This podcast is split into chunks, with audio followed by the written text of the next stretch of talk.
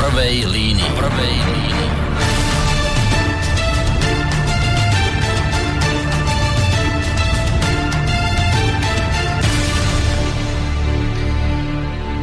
Príjemný dobrý večer, vážení poslucháči, vítajte pri počúvaní relácie v prvej línii. V prípade, že nás počúvate 4. augusta, tak nás počúvate v premiére. E, spoza mikrofónu z bansko štúdia spomínaného rádia sa vám v tejto chvíli hlási z relácie v prvej línii Boris Koroni. E, čo povedať na úvod tej dnešnej témy? Už začal by som niečím, čo sa objavilo e, niekedy začiatkom minulého mesiaca jednak v našich tlačových agentúrach a takisto aj médiách. Bola to taká krátka správička, možno ste ju niektoré prehliadli. Správička tohto znenia. Dohovor Rady Európy o predchádzaní násiliu na ženách a domácemu násiliu a boji proti nemu, tzv. istambulský dohovor, ministerka spravodlivosti Lucia Žitňanská nepredloží zatiaľ na schválenie vládou. Ako dôvod tohto rozhodnutia uviedla, že táto téma si ešte vyžaduje širšiu diskusiu a vyjasňovanie pozícií a postojov. V parlamente by totiž podľa nej dohovor nezískal potrebnú podporu, pričom navyše názory na tento dokument sa na Slovensku stále nejako nezblížili, ale práve naopak e, sú alebo ostali stále vyhrotené. Šéfka rezortu spravodlivosti preto navrhla vláde na teraz e, proces ratifikácie dohovoru odložiť s tým, aby sa pokračovalo v diskusii oboch v podstate znepriateľených strán. Ako ďalej uviedla Žitňanská, ide o typ sporu, kde sa ťažko zbližujú pozície a ich problémom je, že akoby pri nich neexistovali kompromisy a smerujú k tomu, aby bol jeden víťaz a jeden porazený. No teraz hovorí Žitňanská, nemyslím si, že potrebujeme práve teraz v spoločnosti špičkovať tento hodnotový spor, aby sa niekto cítil ako víťaz a niekto porazený zdôraznila. Podľa Žitňanskej by sme mali vytvoriť inštitucionálny priestor na kultivovanú debatu o hodnotovo-etických otázkach. Tak toto bola, vážení poslucháči, správa, ktorá, ako som už hovoril, sa objavila e, niekedy začiatkom minulého mesiaca taká obyčajná správa, ktorá preletela našimi médiami, oni si ju nejako všimli a potom život išiel ďalej. Ale ono je to vlastne na prvé počutie dosť zvláštne. Zvlášť, keď si uvedomíte to, že e, naša krajina, tento istambulský dohovor, o ktorom sa v tej správe hovorí, e, podpísala medzi prvými, e, ale dodnes neratifikovala, teda neprijala. A to prosím pekne má spomínaný istambulský dohovor slúžiť na prevenciu a elimináciu domáceho násilia a násilia páchaného na ženách. E, na internete e, koluje také video, ona sa tam myslím objavilo už v roku 2005, ktoré vysvetľuje pozitívne dopady tohoto dohovoru. No a ja by som vám rád teraz e, toto kratučké propagačné video z dielne mimovládnej organizácie Možnosť voľby, rád by som vám ho pustil aby sme sa dozvedeli, čo je teda podľa toho videa a podľa tejto mimovládnej organizácie podstatou celého tzv. istambulského dohovoru. Vďaka istambulskému dohovoru ženy zažívajúce násilie a ich deti už nemusia utekať z domova na ulicu. Kedykoľvek môžu zavolať na krízovú linku, polícia zasiahne a zneužívateľa odvedie. Vďaka istambulskému dohovoru majú k dispozícii sieť bezpečných ženských domov a poradenských centier, kde dostanú odbornú pomoc. Ľudia z rôznych profesí vzájomne spolupracujú, aby ženám zažívajúcim násilie zabezpečili ochranu a podporu. Ale my na Slovensku na prijatie istambulského dohovoru stále čakáme. Organizácia Možnosť voľby sa to snaží zmeniť. Pridajte sa k nám. No, vážení posluchači, tak ono, keď to takto počúvate, tak to je zvláštne, nie? Že po tom, čo sme si vypočuli, no kto už normálny môže mať e, problém s prijatím takéhoto dohovoru? Kto môže mať problém s prijatím niečoho, čo má slúžiť na prevenciu, na elimináciu domáceho násilia a násilia páchaného na ženách, na ochranu obetí takéhoto násilia? A kto už len môže mať problém s s nejakým právnym rámcom alebo dokumentom, na základe ktorého páchatelia takýchto odsudenia hodných činov, akým je násilie na ženách, aby dostali spravodlivý trest. Veď to je normálne, nie? Však to by sme práve mali podporovať. To je zvláštne, že ako je to možné, že sme to ešte stále neratifikovali. Nuž, možno, možno si, vážení poslucháči, spomeniete, možno nie, ale my sme sa už u nás v rádiu tejto téme v minulosti venovali. Mnohí, mnohí určite aj veľmi dobre túto tému poznáte, takže dnes vám v podstate e, nič nové nepovieme. V tom zmysle teda, ono, ono niečo nové určite zaznie, ale v tom zmysle, že by sme vás nejak zaskočili. Uh, ono to bolo na jeseň, myslím v roku 2015, kedy sme uh, reláciu na túto tému u nás v Rádiu Slobodný vysielač vysielali. A v tom čase sme mali u nás štúdiu ľudí, ktorí s týmto dokumentom, ktorého obsah znie tak cnosne, ako ste teraz počuli z toho propagačného videa, ktorí ale s týmto istambulským dohovorom predsa len majú zásadný problém a dlhodobo varujú pred jeho prijatím pred jeho ratifikáciou a pred dôsledkami a dopadmi tohto dohovoru na spoločnosť.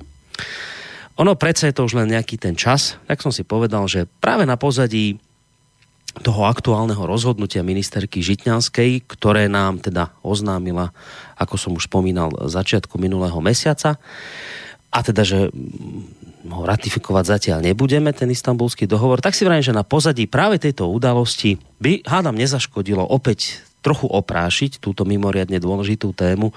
A to opäť s človekom, s ktorým som e, sa istambulskému dohovoru venoval práve v tom, v tom roku 2015 a ak všetko funguje a teda nás nejakým spôsobom nesklamala technika, tak v tejto chvíli by som mal mať na Skype pána Antona Chromíka z Aliancie za rodinu. Príjemný dobrý večer. Počujeme sa, pán Chromík? Dobrý večer. Ja vás počujem, neviem ako vy mňa. Výborne, zatiaľ je to výborné, tak to už ani neškrabme, aby sa to nepokazilo. Zatiaľ sa počujeme výborne, tak dobrý večer ešte raz. Dobrý večer samozrejme aj vám, vážení poslucháči, ktorí ste si povedzme, že v toto letné august, tento letný horúci augustový piatok predsa len povedali, že strávite, uh, strávite tento čas v našej spoločnosti, tak samozrejme príjemný dobrý večer aj vám. E, vy už mnohí viete, že táto relácia je kontaktná, to znamená, že ak budete cítiť potrebu, že sa chcete do tejto dnešnej relácie zapojiť aj vy, či už vlastnými otázkami nejakými alebo názormi, môžete tak využiť hneď tri možnosti. Tá prvá je mailová na adrese studiozavinačslobodnyvysielac.sk, tam nám môžete adresovať maily. Takisto môžete písať aj cez, na, cez našu internetovú stránku, keď si kliknete na zelené tlačítko otázka do štúdia. No a tretia možnosť je, že nám priamo do, e, semku nám do štúdia zatelefonujete na číslo 048 381 0101. Tak, e, pán Chromík, e, každý, kto má niečo spoločné, nejak dočinenia, že sa nejako šuchol okolo spomínaného istambulského dohovoru, tak mám pocit, že že čakal, predpokladám, s napätím, že či teda ministerka Žitňanská predloží tento spomínaný dohovor na vládu alebo nie, čo sa malo udiať, myslím, 30. júna. E, tu treba ešte pridať, skôr teda ako vám dám slovo, tu treba ešte pridať možno takú malú genézu, len poviem v rýchlosti. V roku 2011 podpísalo Slovensko e, dohovor Rady Európy, teda tento tzv. istambulský dohovor, ktorý má bojovať proti násiliu na ženách. Podpis však ešte nič neznamenal, pretože nasledovať malo jeho prerokovanie vládou a potom spomínaná ratifikácia v Národnom parlamente, ale k tomu nedošlo, keďže voči dohovoru sa už v minulosti ozval silný protest zo strany rôznych konzervatívnych organizácií. E, potom prišiel na scénu žitňanskej nástupca, pán minister e, Borec. E, ten istambulský dohovor odložil do zásuvky práve z tých dôvodov, ktoré som teraz hovoril. No a predloženie na rokovanie vlády viackrát posúval. Najnovší oficiálny termín jeho prerokovania v kabinete bol 30 jún 2017. No a nakoniec, ako sme počuli aj v úvode, súčasná ministerka Žitňanská povedala teda, že s tou ratifikáciou predsa len ešte treba počkať, pretože si vyžaduje širšiu podporu a momentálne by teda v parlamente uh, takýto dokument nezískal väčšinu. No a teraz sa otázka na vás, že pán Chorovík, keďže vy ste, alebo vy patríte k dlhodobým kritikom tohto, tohto materiálu, tak uh, predpokladám, že že vy ste teraz veľmi potešení týmto krokom ministerky Žitňanskej, je tak? V zásade môžem povedať toľko, že e, čo sa týka nejakého tešenia sa, myslím si, že to je, to je predčasné, preto lebo to, čo sme žiadali my, bolo, aby Slovenská republika oznámila Rade Európy, že sa necíti byť ďalej viazaná týmto dohovorom a to by na Slovensku v podstate znamenalo, že sa už s týmto istambulským dohovorom nebudeme musieť zaoberať. Toto sa nestalo a toto je náš cieľ, preto lebo takéto odkladanie v podstate vždycky znamená toľko. Ešte nemáme silu vás prevalcovať, tak počkáme. Uh-huh. Uh, toto nie je pre nás e, riešenie úplne. Samozrejme, že sme tomu radi, že e, sa to posúva, avšak e, poviem úplne otvorene, je to zatiaľ iba odklad a myslím si, že je potrebné ďalej vyvíjať tlak. Ten tlak naozaj je veľmi potrebný preto, lebo ja zase vnímam tú situáciu vzhľadom k tomu vývoju, ktorý ste správne poznamenali a spomenuli, ako veľmi vhodnú na to, aby sa tento spor keď to tak nazveme, ukončil. To znamená, aby toto už prestalo byť tou témou, ktorá bude ničiť spoločnosť a ktorá bude nám odoberať sily. Ja si myslím, že v tomto smere je potrebné, aby sme robili viac. Je na to vhodná situácia. Mhm. Keď si, keď si spomeniete, to, ten 2011 naozaj bola to pani Žitňanská a za jej pôsobenia, kedy tento dohovor bol podpísaný. Potom bolo istý, istým spôsobom takéto ticho. A teraz je to znovu pani Žitňanská, ktorá vlastne v podstate tú diskusiu obnovila, ale sama si uvedomuje, že v súčasnej vládnej koalícii nie je na túto vec mhm. rovnaký názor. A v podstate tá snaha je z jej strany uchovať to pole pôsobnosti v takom rozsahu, aby to kedykoľvek v budúcnosti mohlo byť prijaté. Inak, len, len, keď vám trošku do toho skočím, len taká myslí malá pikoška, že túto naši západní susedia v Českej republike, tí, republike tí vôbec niečo takéto ani nepodpisovali, teda sa ani vôbec neotravujú s nejakou ratifikáciou ani nič podobné. Ak mám dobré informácie, že v Čechách toto vôbec neriešia túto otázku. Tak je? V Čechách išli na to trochu inak. Vlastne v podstate ten problém dohovoru, ale možno, že ešte spravím takú malú vsúku, kde by som ľudí pozval na jednu akciu kvôli tomu, aby sme istým spôsobom to spojili práve s tým, že ja si myslím, že veľkou a jedinou obranou na to, aby sa tieto veci nediali, je práve to, že verejnosť sa bude o túto vec zaujímať a že v zásade urobia všetko preto, aby ukázali svoju silu. Hovorí sa tak, e, tak, také jednoduché pravidlo, že čelom k masám. Takže ja si myslím, že jediné, čo sa oni zláknú, je práve to, keď sa postavíme čelom aj my k tým masám a budeme k ním hovoriť. A mám ten pocit, že aj oni vlastne v podstate naozaj na túto vec ako na ľudí, ktorí vychádzajú do ulic, reagujú, reagujú veľmi citlivo. A preto hovorím, rád by som možno, že aj tak trošku inak pozval. V deň Gay Prideu budeme robiť našu akciu 6. ročník Hrdý na rodinu, a 19.8.14.30, kde vlastne každý, kto príde v červenom tričku, môže vyjadriť radosť rodiny a z toho, že si myslí, že otec a mama je pre deti to najlepšie. A ono sa to nezdá, ale ono sa to vlastne presne týka tohto dohovoru, mm. preto, lebo o, cieľom tohto dohovoru nie je nejaká pomoc týraným ženám. Hej? Pokiaľ by naozaj chceli pomáhať týraným ženám, tak sa všetci zhodneme. Ale cieľom tohto dohovoru je podľa mňa naozaj zmetenie pojmov ktorá zmetenie roli úloh muža a ženy a toho, čím muž je a čím žena je. A to je, to je proste cieľ, ktorý naozaj potom môže spôsobiť veľké následky, čo sa týka rodiny, no, výchovy detí a Však pozrie, k tomu sa dostaneme, to sa vás je opýtam, že čo vy máte, aké výhrady. Hoci sme to teda už riešili v tom 2015, ale predsa prešiel nejaký ten čas, ani mnohí ľudia nemuseli vtedy počúvať, takže je dobré, že túto tému opätovne akoby vytiahneme. Ale predsa sa len ešte vrátim k tej otázke, ktorú som vám teda položil, že, e, alebo respektíve tak, že e, ministerka povedala, že na teraz to odkladám, lebo, lebo v tejto veci proste zatiaľ nepanuje akoby nejaká zhoda. Ona hovorí, že, že, že zatiaľ to vyzerá tak, že tie strany sú tak veľmi rozhádané a, a nejaká z nich nechce hľadať kompromis, že skôr je to o tom, že chce byť každý víťaz a ten chce akože zvíťaziť na úkor toho porazeného. Tak teraz toto chcem povedať, že vy ste povedali, že áno, svojím spôsobom nás to teší, lebo je to malá vyhratá bitka, ale pre nás toto nie je riešenie, lebo my chceme, tak som to aspoň správne pochopil, celú túto normu proste spratať zo stola, ako sa hovorí, a vôbec sa už ňou ďalej nezaoberať. No ale ministerka hovorí, že, že ale ona chce, aby, a teraz dáva čas obom stranám, teda vám, tým konzervatívnym mimovládnym organizáciám a tým druhým liberálno-feministickým organizáciám čas na to, aby ste diskutovali, aby ste si túto tému medzi sebou prebrali a aby ste hľadali, aspoň som to tak pochopil z jej slov, možno som to pochopil zle, možno ma opravíte, že aby ste hľadali nejaký vzájomný kompromis, aby teda nebol nikto porazený, nikto, nikto extrémny víťaz, že to sa chcem spýtať, že je vôbec niečo takéto z vašej strany možné, že viete si vôbec aspoň tak teoreticky predstaviť, že, že by bol možný nejaký kompromis dosiahnuť, alebo teda trváte na tom, že nie, v žiadnom prípade toto musí zo stola dole celé, aké je? No, keď sa budeme naozaj reálne zaoberať tým, čo istambulský dohovor obsahuje a čo v ňom je, tak každý pochopí, e, že tam nie je možné nejakým spôsobom nejaký kompromis alebo nejaké ústupky. Celý dohovor je postavený na tom, že e, žiadne kompromisy, žiadne ústupky neumožňuje. Bodka. On je nastavený priamo na tú vojnu a na ten boj a na to, že vy to my to musíme prijať a my musíme túto vec akceptovať. Čo sa týka nejakej diskusie, uh, pán redaktor, ja vám to poviem veľmi jednoducho. Predstavte si, že by som vám oznámil, že uh, mám pre vás pripravený rozsudok o vašej veci. Hej? Ten mhm. rozsudok je už aj podpísaný.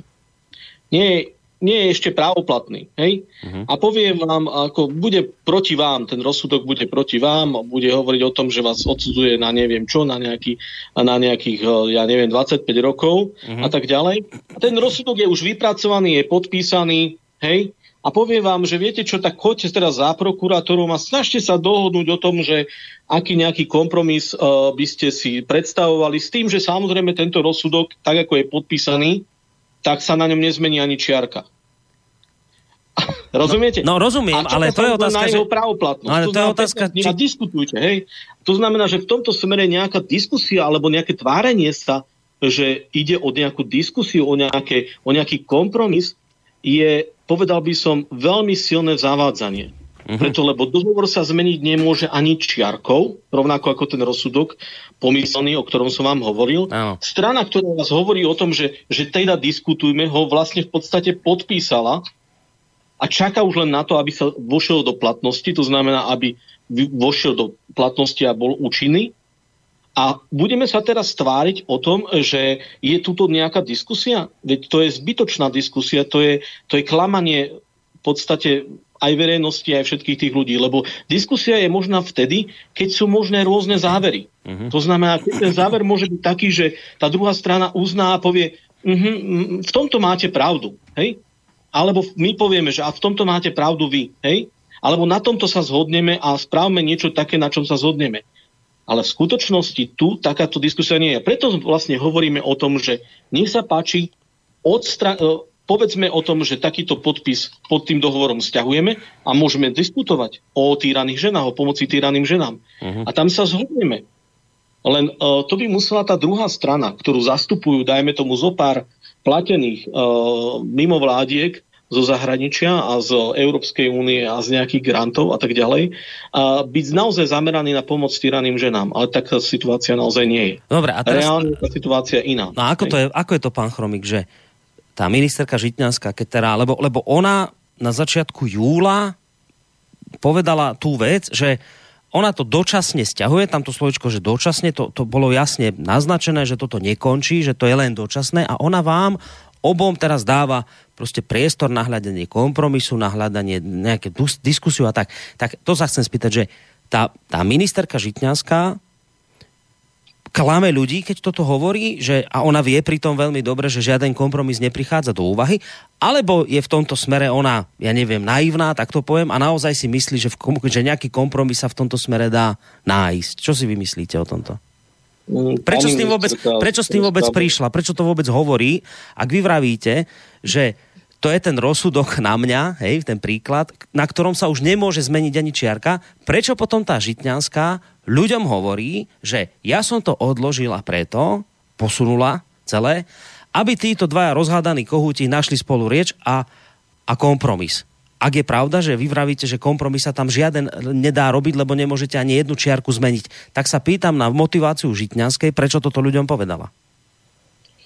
No, pani ministerka Žitňanská e, je všetko, ale určite nie je naivnou osobou.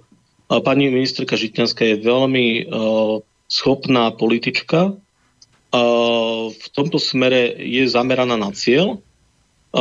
Ja si myslím, že je predstaviteľkou práve tej liberálnej časti, ktorá sa snaží nejakým spôsobom presadzovať túto, túto zmenu, zmenu hodnot v našej spoločnosti.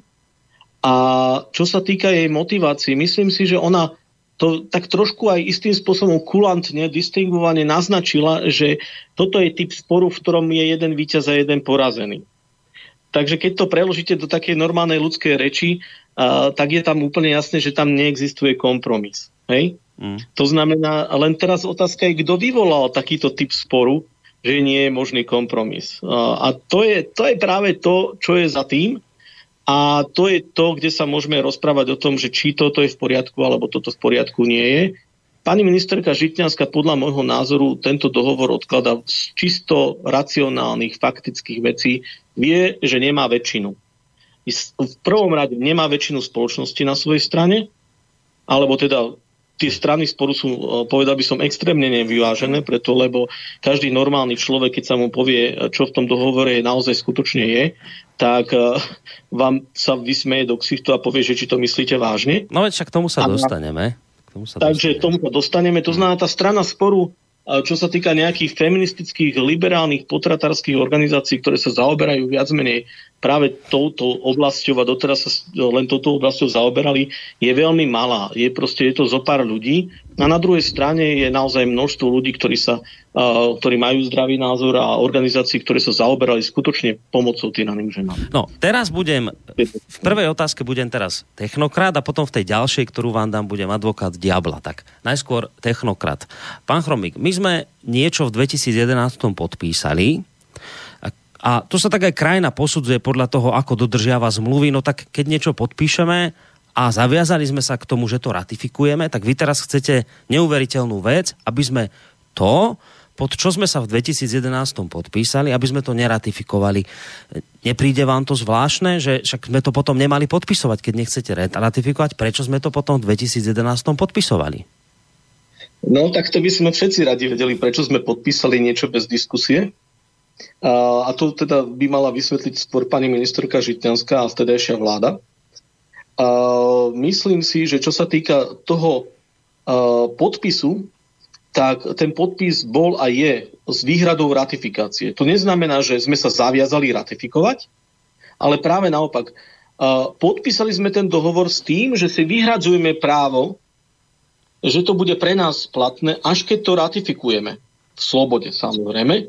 To znamená, že v tomto smere je to rozdielný prístup a vnímal by som to tak, že to je výhrada ratifikácie. To znamená, že bude to u nás platiť až keď to prejde našim zákonným procesom a to sme oznámili práve tej Rade Európy, takže vlastne tam sme boli poctiví a priami, uh-huh. uh, vyžadujeme ratifikáciu.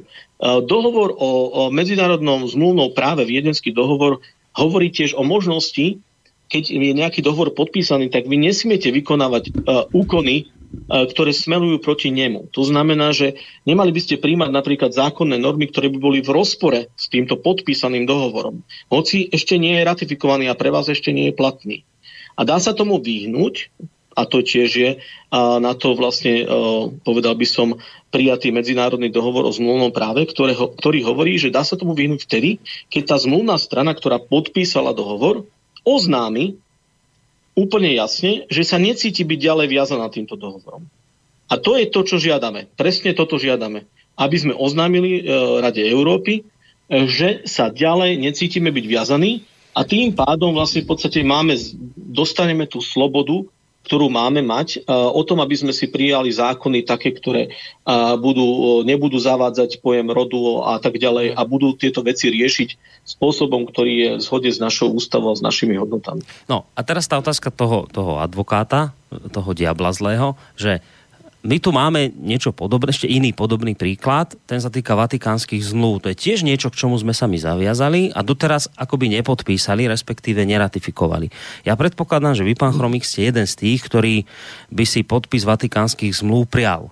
A a vnímate to tak, že ak sa krajina naša k niečomu zaviazala, že to príjme, že to podpíše, tak to, tak to už malo byť podpísané. Teraz bez ohľadu na to, že kto si čo o to myslí, ale je to tak, je to tak že sa že sa zmluvy majú dodržiavať. Tak keď by vám teraz váš kritik povedal, že, že pán Chromik, vy chcete vy chcete, aby sme neratifikovali to, pod čo sme sa podpísali, že to raz príjmeme a že, že sme to podpísali, aj s to výhradou, o ktorej hovoríte, ale to sa viac menej vnímalo ako proforma, že samozrejme to prejde parlamentom, ale sa to podpíše, s tým sa rátalo.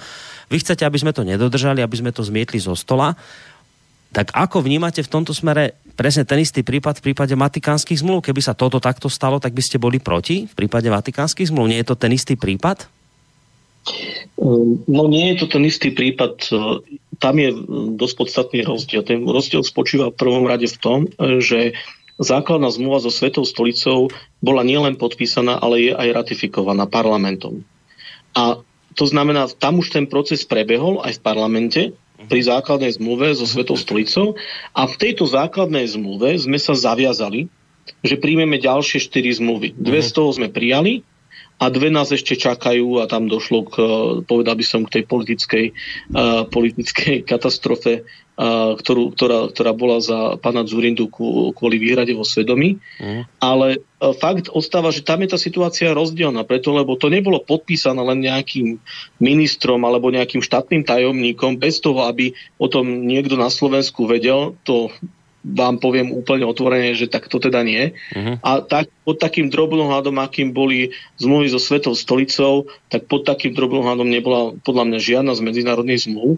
A pod takým tlakom, ktorým, ktorým, sa, ktorým sa pripravoval, pod takú zúčastnenosťou uh, spoločnosti, tak toto sa, toto sa nedialo inak.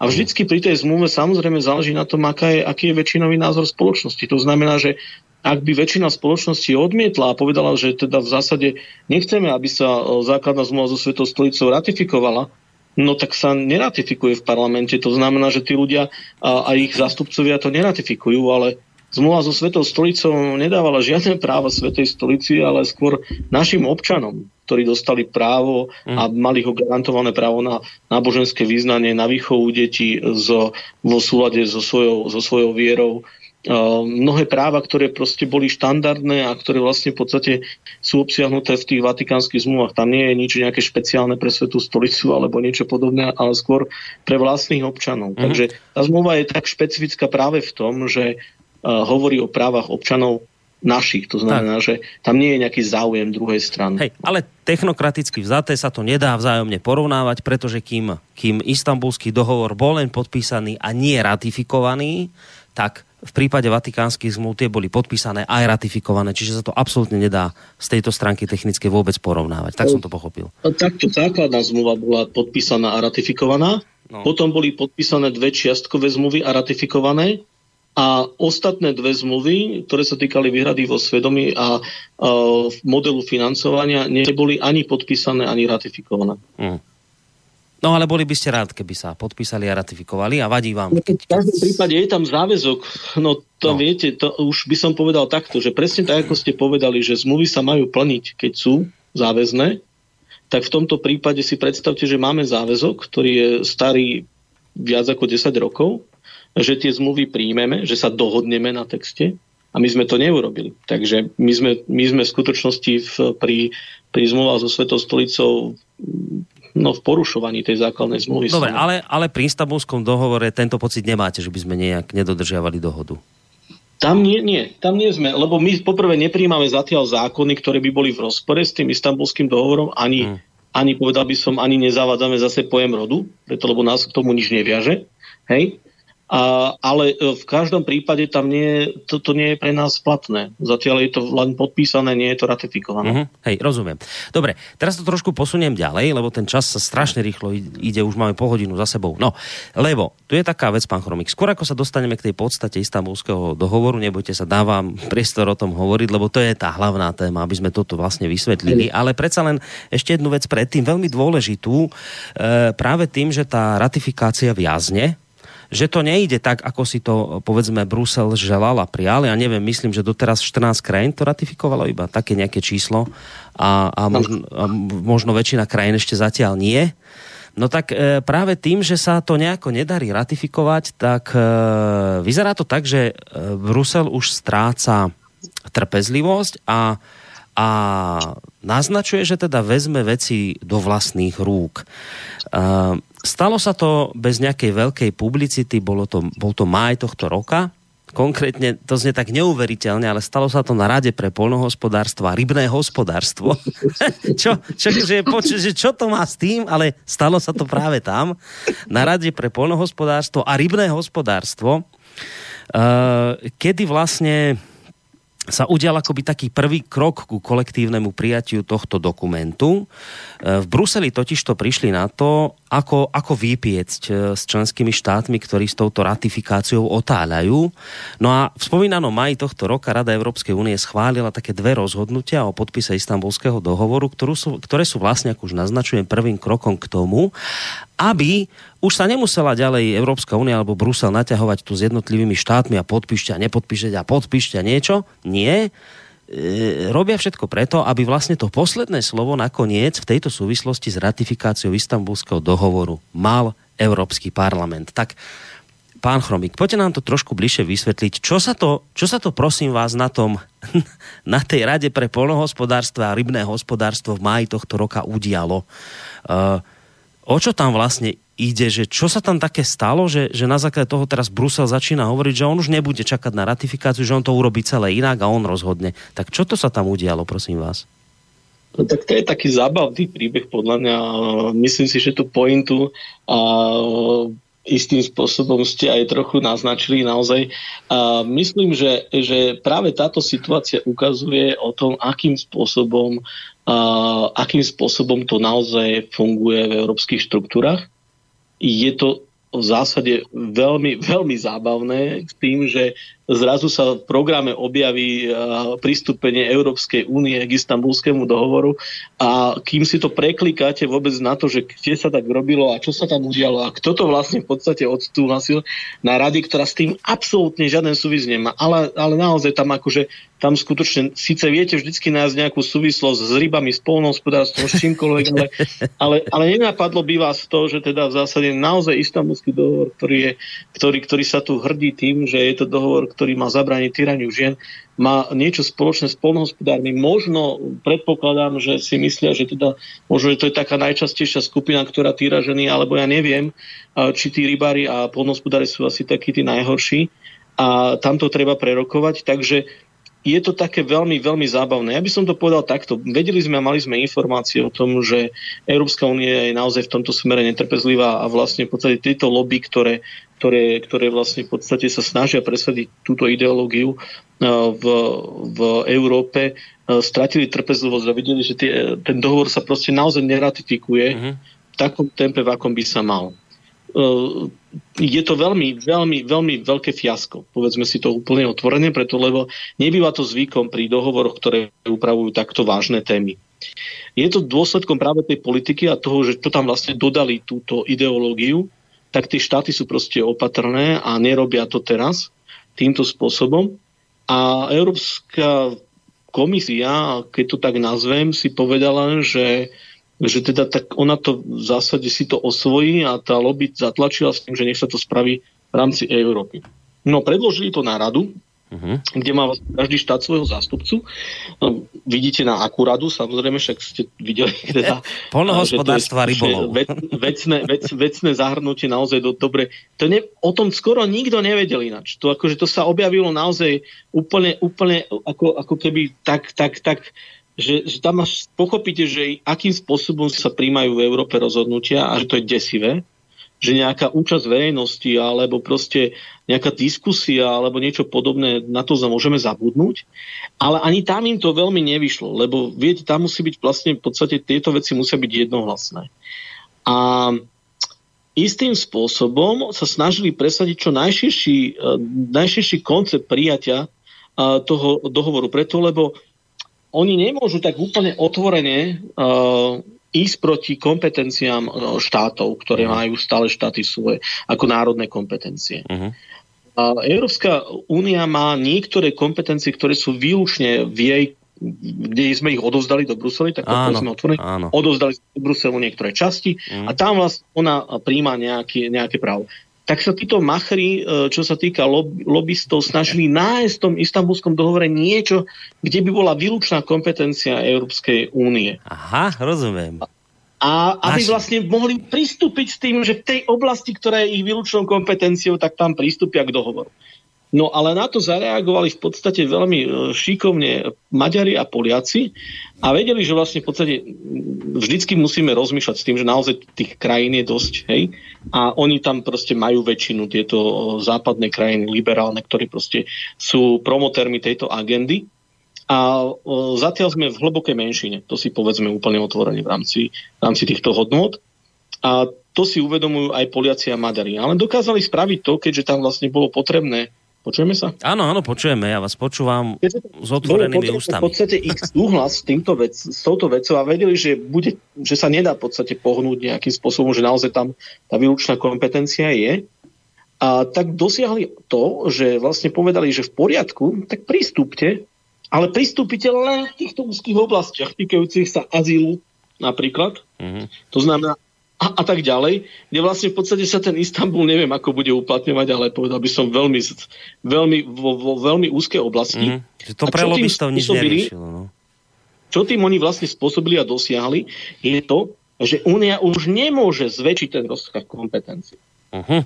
To znamená, že v tom čase, keď, keď oni vedeli vlastne istým spôsobom, to bol tiež taký boj, a povedali, že teda OK, tak teda v zásade ma, mali možnosť, že buď to odsabotujeme a potom príde čas zmena vlády a oni to znovu príjmu, alebo teda povieme, že áno, ale spravíte to len v takom úzkom rozsahu, ktorý vám v zásade je na nič. Hej, že to, to, to, to, pre tých lobbystov nič nerieši, hej, že to, toto by ani oni no. nechceli, no, taký úzky výsek. No, tak, ale oni to v zásade oni to zobrali, hej, to znamená, Aha. že istým spôsobom uh, tá situácia je už rozhodnutá, je Aha. jasné, že sa už v podstate čaká iba na to, že to parlament odsúhlasí a ten parlament to odsúhlasí. To je viac menej, to by muselo prísť nejaké naozaj veľké, veľké, veľké pnú, ako to nazvem, to by už naozaj Nejaký bol... veľký odpor by musel nastať niečo. No. Ale takže, takže vlastne vrejte, že už je to rozhodnuté, že tá e, v tej oklieštenej verzii, ako sa to podarilo osekať Poľsku a Maďarsku, ale že bude ten bude ten e, istambulský dohovor ratifikovaný európsky, e, teda príjme ho Európsky parlament, hej? Že, že to no, je... Áno, to, vlastne rada ho prijala, teraz vlastne sa čaká už iba na rozhodnutie uh, Európskeho parlamentu, ktoré bude s vysokou pravdepodobnosťou to bude, uh, to bude prijaté. Ale hovorím iba v tom veľmi úzkom výseku. No dobre, veď... Je no. nebezpečné je práve to, že uh, v skutočnosti oni to oslavujú tiež ako víťazstvo.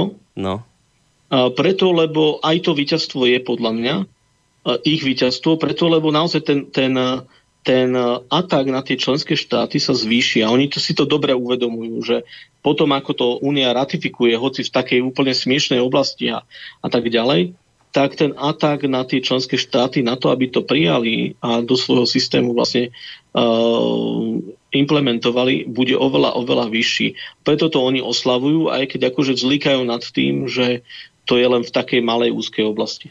No, tak tuto sa mi žiada povedať zo pár vecí. Tak poprvé, že uh, a toto pán Chromik nie je, toto, čo, čo urobili, to nie je v rozpore s, s nejakými predpismi a zákonmi Európskej únie. Toto, toto nepopiera princíp napríklad subsidiarity? Čo sa stalo? No, no, pokiaľ to je naozaj len v tých úzkých oblastiach, tak nie. Tak nie. Čiže oni, to... našli, oni našli kľúčku, že aby to tento oni princíp... Našli, oni našli svoje, svoju oblasť, hej? Uh-huh. ale tá oblasť v tom dohovore, ja, si, ja sa stále domnievam, že, že pri normálnej situácii by sa Európska únia o istambulský dohovor ani neobtrela. Hej? Preto, uh-huh. lebo vlastne v podstate fakt sú tam, to je dohovor, ktorý je ktorý je z 99,9% je to dohovor, ktorý, v ktorom majú štáty svoje kompetencie. No, no, a no. účelovo hľadať a rozširovať výlučné kompetencie Európskej únie a nie je prístup, ktorý by uh, podľa mňa viedol k zlepšeniu vzťahov v Európskej únie, ale, ale tak je to, je to nejakým spôsobom ich rozhodnutie a ich krok, ako keby napätie medzi členské štáty. To je proste, bohužiaľ, no, to, chcem, to je ich rozhodnutie. To chcem práve povedať, prepáčte, že vám skáčem do reči. Viete, že dobre, veď tí, tí eurobyrokrati a lobbysti, ktorí tam sú, tak nájdu páku, nájdu nejakú kľúčku, našli ju. Ale v konečnom dôsledku, veď čo ste s tým dosiahli? No dobre, teraz to oslavujete ako svoje víťazstvo, že túto na, pritlačíte na, na členské štáty a tak, lenže čo ste zase raz ukázali bežnému radovému občanovi. No tak bežný radový občan vidí, že, že suverenita národných štátov v podstate neexistuje, lebo vy si budete vždy hľadať kľúčky, ako ju obísť. E, ďalej ste ukázali občanom Európskej únie, že vy to robíte spôsobom, že my sa vás to opýtame dobrovoľne, že či by ste to nechceli prijať a keď my vám povieme dobrovoľne, že viete, že nie, tak vy potom hľadáte kľúčky, ako to vlastne prijať na silu. Že to je, to je také neuveriteľné. A tretia vec je, že tak keď je ten istambulský dohovor taký dôležitý a keď násilie páchané na ženách je taká dôležitá téma, za akú teda ju prezentujete, tak prečo sa to teda muselo dostať na, ten, na, na to rokovanie rybolovu a, a, a, a polnohospodárstva? Však ste mali teda urobiť preto samostatné rokovanie a malo to mať oveľa väčšiu publicitu. A to mne nejde do hlavy, ja som v tomto smere naivný, ale toto proste nechápem, že taká dôležitá téma a takto ju ukriete do takýchto tém, kde by to človek nikdy nečakal. Vo výsledku občan ktorý sa aspoň trošku zaujíma o dianie okolo seba, lebo nie sú všetci takí. Sú takí, ktorým je to ukradnuté, sú takí, ktorí majú veľa práce, nemajú na to čas, iste. Ale ten občan, ktorý sa o toto zaujíma, tak nemôže inak na, ako na toto, čo ste urobili v máji tohto roka, pozerať ako na obrovskú hnusnú podlosť. Kedy ste zase raz obišli ľudí, lebo sa ľudia rozhodli robiť niečo, s čím vy nesúhlasíte. A toto je podľa mňa vo výsledku to, že potom sa eurobyrokrati pýtajú, čo sa to deje, tá Európska únia sa nejako tým ľuďom nepáči, tí ľudia prestávajú dôverovať európskym hodnotám Európskej únie, kde sa nám to vytráca, tá, tá dôvera ľudí v Európsku úniu, to iste šíria tie alternatívne weby, tie hnusné reči o nás a potom tí extrémisti sa šíria a tak. Viete, pán Chromik, len hrozné je, že sami tí eurobyrokrati si neuvedomujú, že si takto sami podpilujú konáre, lebo takto sa vytráca podľa mňa, čak možno s tým nebudete súhlasiť, a podľa, ja v tom vidím, tu vidím ten neuralgický bod, že kde sa potom vytráca dôvera ľudí v štruktúry Európskej únie, keď sami ľudia vidia, že sa takto proste prijímajú nejaké veci, iste nakoniec nejak zákone, ale vždy nejakými okľukami. No je to, máte pravdu. Čo sa týka toho, tak si myslím, že problém Európskej únie nie je, že nejaký, nejaký ako to nazvem, premiéra demokracie. Problémom Európskej únie je práve nedostatok demokracie. To znamená, že že tá demokracia sa totiž prejavuje nielen tým, že niekto umožní niekomu raz za 4 roky hodiť do, do urny nejaký hlas a vybrať si spomedzi ľudí, ktorí, ktorí proste majú dostatok e, financií na to, aby si zafinancovali kampaň. Ale tá demokracia sa prejavuje práve v úcte voči tým ľuďom a s tým, že im človek počúva a ten politik a, a ten, ktorý rozhoduje, e, počúva ten hlas hm. a, a je len zástupcom tých ľudí a toto, toto sa naozaj nedieje. Druhá vec je, že naozaj aj medzi štátmi je to o moci. Je to o tom, ako presadiť svoju vôľu. A je tu veľká časť štátov, ktorá proste je hodnotovo na úplných protipoloch. A tam je treba si povedať úplne otvorene, že, že, že neexistuje nejaký zmier, preto lebo o ten zmier sa nikto nesnaží, čo sa týka tej druhej strany. Oni chcú proste vyhrať. Hmm. Takže to je, to je celý, celý problém, ktorý tam je. Na západe proste naozaj tá spoločnosť je už v takom stave, že oni, oni vám kývnú na hocičo v tejto oblasti. Znamená, môžete si vymyslieť ďalšiu úplnú kardinálnu sprostosť v rámci hodnot.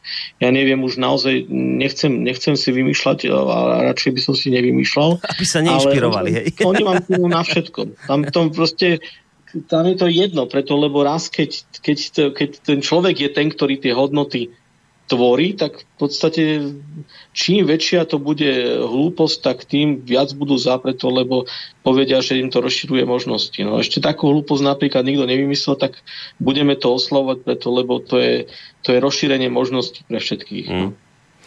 No, ideme si trošku oddychnúť hľubne a po pesničke sa dostaneme k tým výhradám, že vašim, že čo je to vlastne, že prečo vy máte, lebo ja som tak tú otázku položil v úvode, že však sme počuli to krásne video, násilie na ženách, kto by to nechcel aby teda nebolo. No a vy proste hroznú vec hovoríte, že máte s tým problém. No tak my musíme zistiť, čo sa to vlastne deje, že kde je ten problém. Už sme si čo to povedali o tom, ako vlastne uh, tento dokument e, jednotlivé krajiny nechcú prijať, ako sa našla kľúčka nejaká, síce nie celkom taká, ako si druhá strana predstavovala, ale predsa len aspoň nejaká. No tak e, pozrieme sa po pesničke bližšie už na samotný ten dokument, ale ešte predtým dám takú otázku rečnícku. Samozrejme, ja odpoveď na túto otázku svoju neočakávam, len je taká rečnícka otázka. Kde ste boli aj vy, strážne psy demokracie, novinári, tu, ktorí zo všetko overujete, všetky zdroje mainstreamovi, máte, máte rozpočet dobrý, máte zázemie skvelé. Kde ste boli, keď ste ľuďom nestihli alebo neboli schopní ani len povedať, že v máji sa takéto, takéto stretnutie alebo takéto zasadanie rybolovu a polnohospodárstva konalo a čo sa tam udialo, prečo to nemalo žiadnu publicitu, prečo o tom ľudia nevedia, prečo ste o tom neinformovali, kde ste všetci strážni psi demokracie teraz.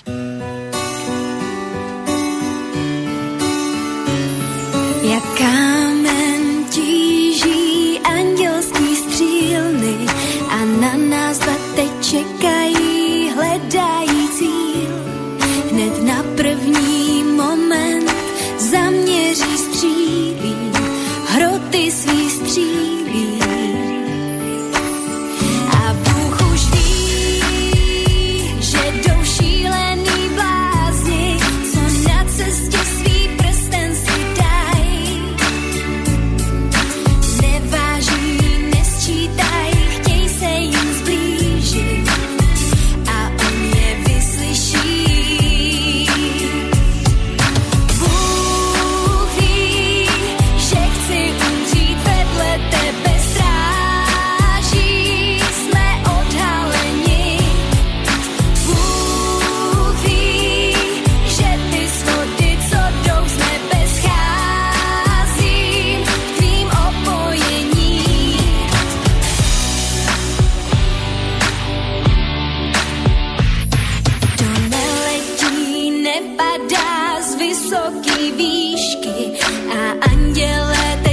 she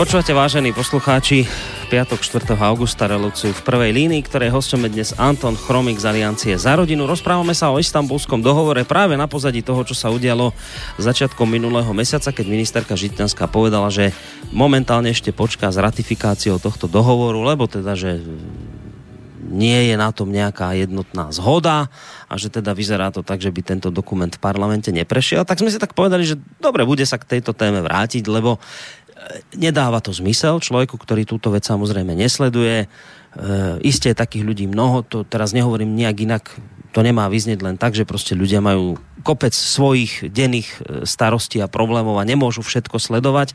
Len tak keď príde domov a počúva v tejto chvíli, že čo to, ako to je, ako to možné, že tuto sme počuli pekné video v úvode relácie, ako treba bojovať proti násiliu na ženám, ako treba trestať páchateľov násilných trestných činov, ako treba chrániť obete. No a na druhej strane máte teraz že ten, samozrejme ten istambulský dohovor, ktorý má toto všetko zabezpečiť a na druhej strane máte také krajiny ako Slovensko, ktoré váha z, z váha s ratifikáciou takéhoto dokumentu, aby konečne už tie ženy neboli uh, proste trestané nejakými násilnými činmi, aby páchateľ bol potrestaný. No tak Slovensko to pospísať nejak nechce, popri ňom ešte aj iné krajiny. Teraz do toho máte viac ako 105 inštitúcií a organizácií, ktoré žiadali v minulosti neschváliť v Národnej rade istambulský dohovor. Uh, viac ako 340 lekárov, psychológov, sociológov a ďalší odborníci protestovali proti zavádzaniu tohto zákona do praxe.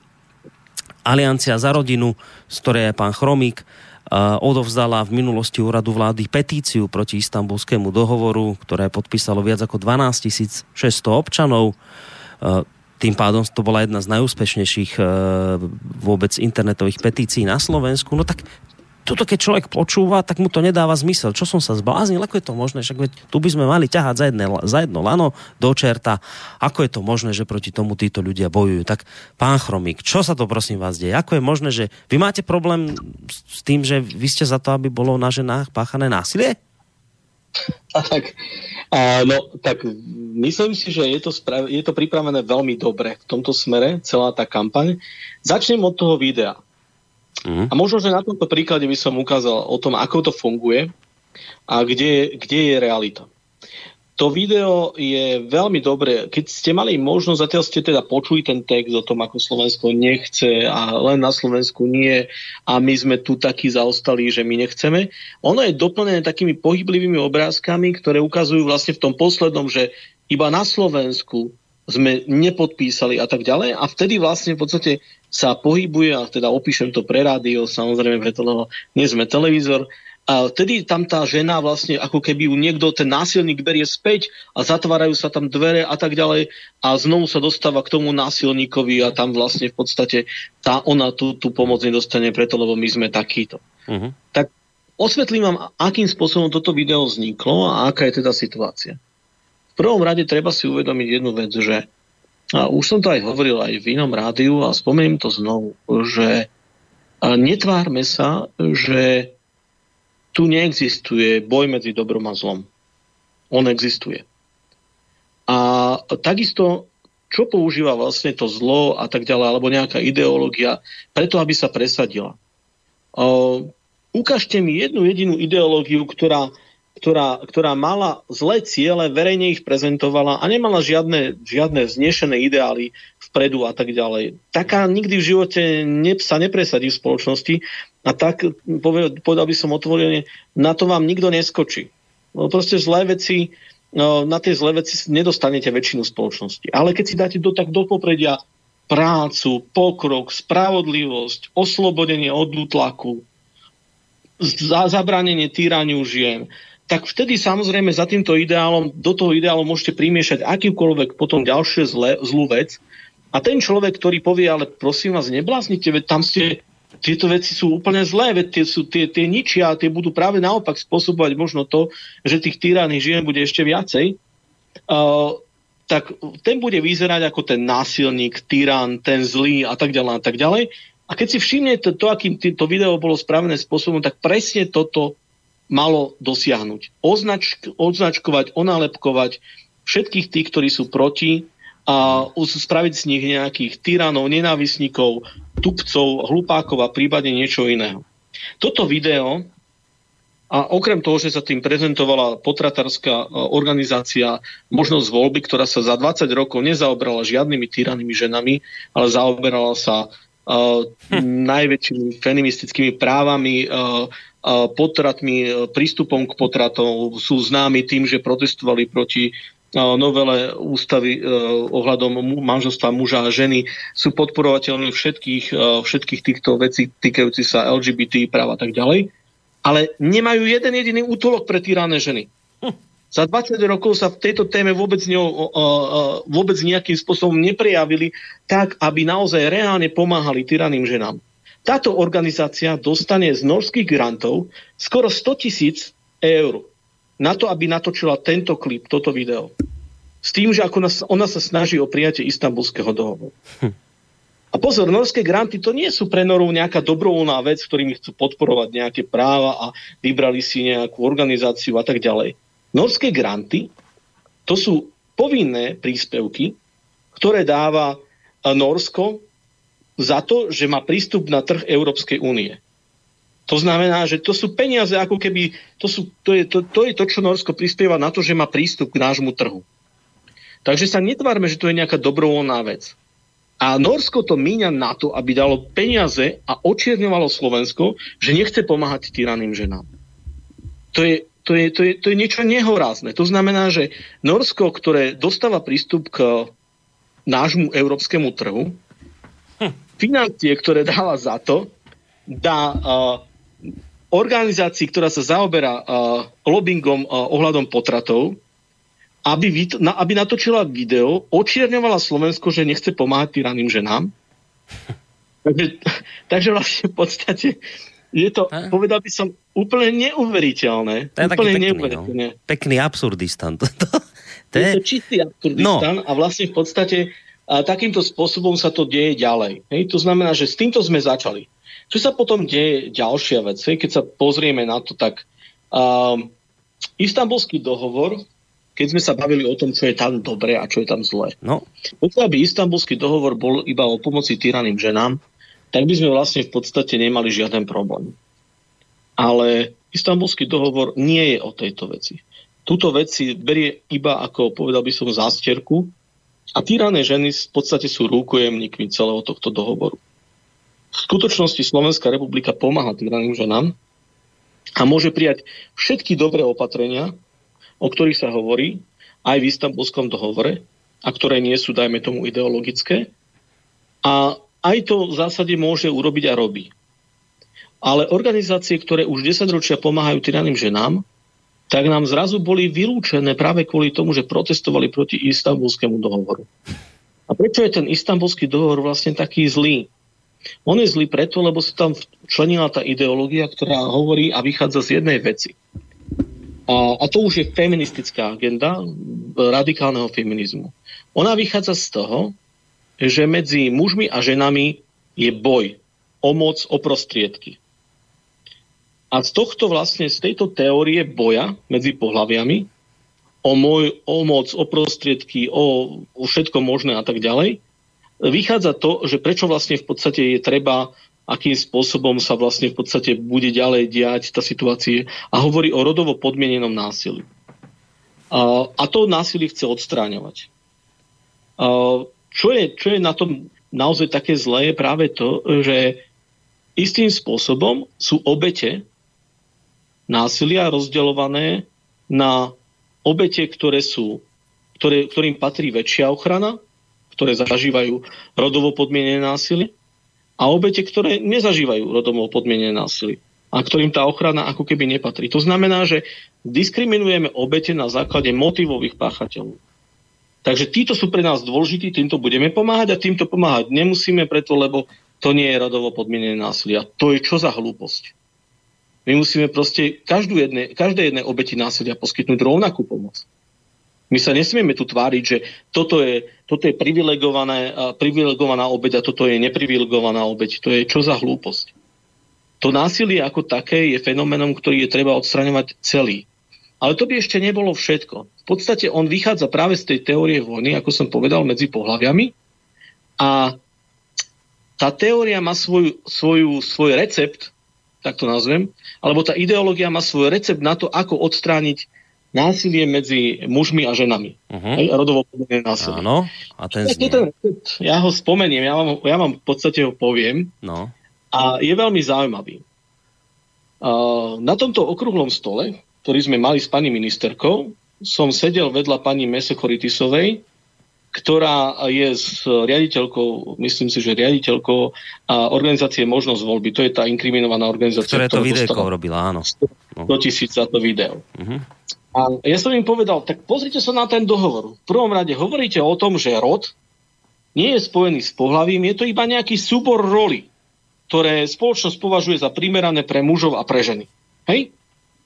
A potom hovoríte v ďalšom texte tohto dohovoru o tom, že chcete stereotypné role odstraňovať a nestereotypné role mužov a žien podporovať a učiť o nich. No vy vlastne chcete, aby vy vlastne chcete zrušiť rod. A vtedy pani Mesechoritisová povedala, áno, presne toto chceme. To znamená, že, že, že mne to prišlo uh, v podstate smiešne, ale ja som vedel, že tento cieľ tam naozaj majú a reálne ho aj prejavili. Ich cieľom je v podstate odstrániť rodovo podmienené násilie práve tým, že odstránia rod. to znamená, že nebudú žiadne rozdiely, nebudú žiadne špecifické úlohy mužov a žien. Nič také nebude tým sa odstráni rodovo podmienené násilie. Počkajte, no, ne, ja mám pocit, že, trošku, že som sa zbláznil, musíte mi, na mňa pomenej ísť, že, že, že čo, že, že odstránime rod, tak nebude rodové násilie. A to a teraz, dobre, to nerozumiem, ale že, a teraz ako ho idete ten rod odstrániť? Lebo však rod je, no, o, o čom sa bavíme? Rod mužský, ženský? O tomto sa bavím? O tomto rode predpokladám, že sa bavím. A teraz to od, o tomto rode sa bavíme, oni takto rod chápu, že ro, rod, ale rod vnímajú ako role um, primerané pre mužov a pre ženy. To znamená, nie je to vôbec spojené s pohľavím. Vy môžete byť pohľavý muž a budete sa, rozhodnete sa, že budete uh, všetky tie svoje role vykonávať tzv. ženské primerané pre ženy, tak ste vlastne žena. Hej? A vlastne v podstate ich cieľom je dosiahnuť to, aby všetky tie, tie špecifika, ktoré muži majú, alebo oni vlastne v podstate istým spôsobom tá biológia je pre nich niečo, čo je vlastne, čo sa asi ťažko obchádza, ale treba to aspoň nad tým privrieť oči a tváriť sa, že, že teda takáto malá podstata, nejaká biológia to proste nemôže nejakým spôsobom obmedziť ich roz, rozkvet a rozlet v rámci, v rámci spoločnosti. Takže vlastne v podstate hovoria o tom, že všetky tie role sú len sociálne konštrukty. Uh-huh. To znamená, že to, ako sa správame ako muži a ženy, to je len sociálny konštrukt. To, že chlap sa snaží chrániť rodinu, e, že vlastne je ten silnejší a že, že sa rozhodol, že teda vlastne v podstate sa snaží zarábať, pokiaľ je žena doma a tak ďalej a tak ďalej, ktorá sa viac stará o deti a tak ďalej. Toto sú všetko sociálne konštrukty uh-huh. a jediné oslobodenie žien v tej vojne, ktorú oni vlastne v podstate tak stále majú v hlave s tým, že je tam boj medzi uh, mužmi a ženami, lebo oni vychádzajú naozaj z teórie vojny medzi mužmi a ženami. Oni nevychádzajú z teórie spolupráce medzi pohľaviami. A ich teória, to je tá ideológia, ktorá je nebezpečná, je práve to, že medzi pohľaviami je vojna. Že je to boj o prostriedky, o moc. To znamená nie nejaká spolupráca, nejaké rozdelenie roli.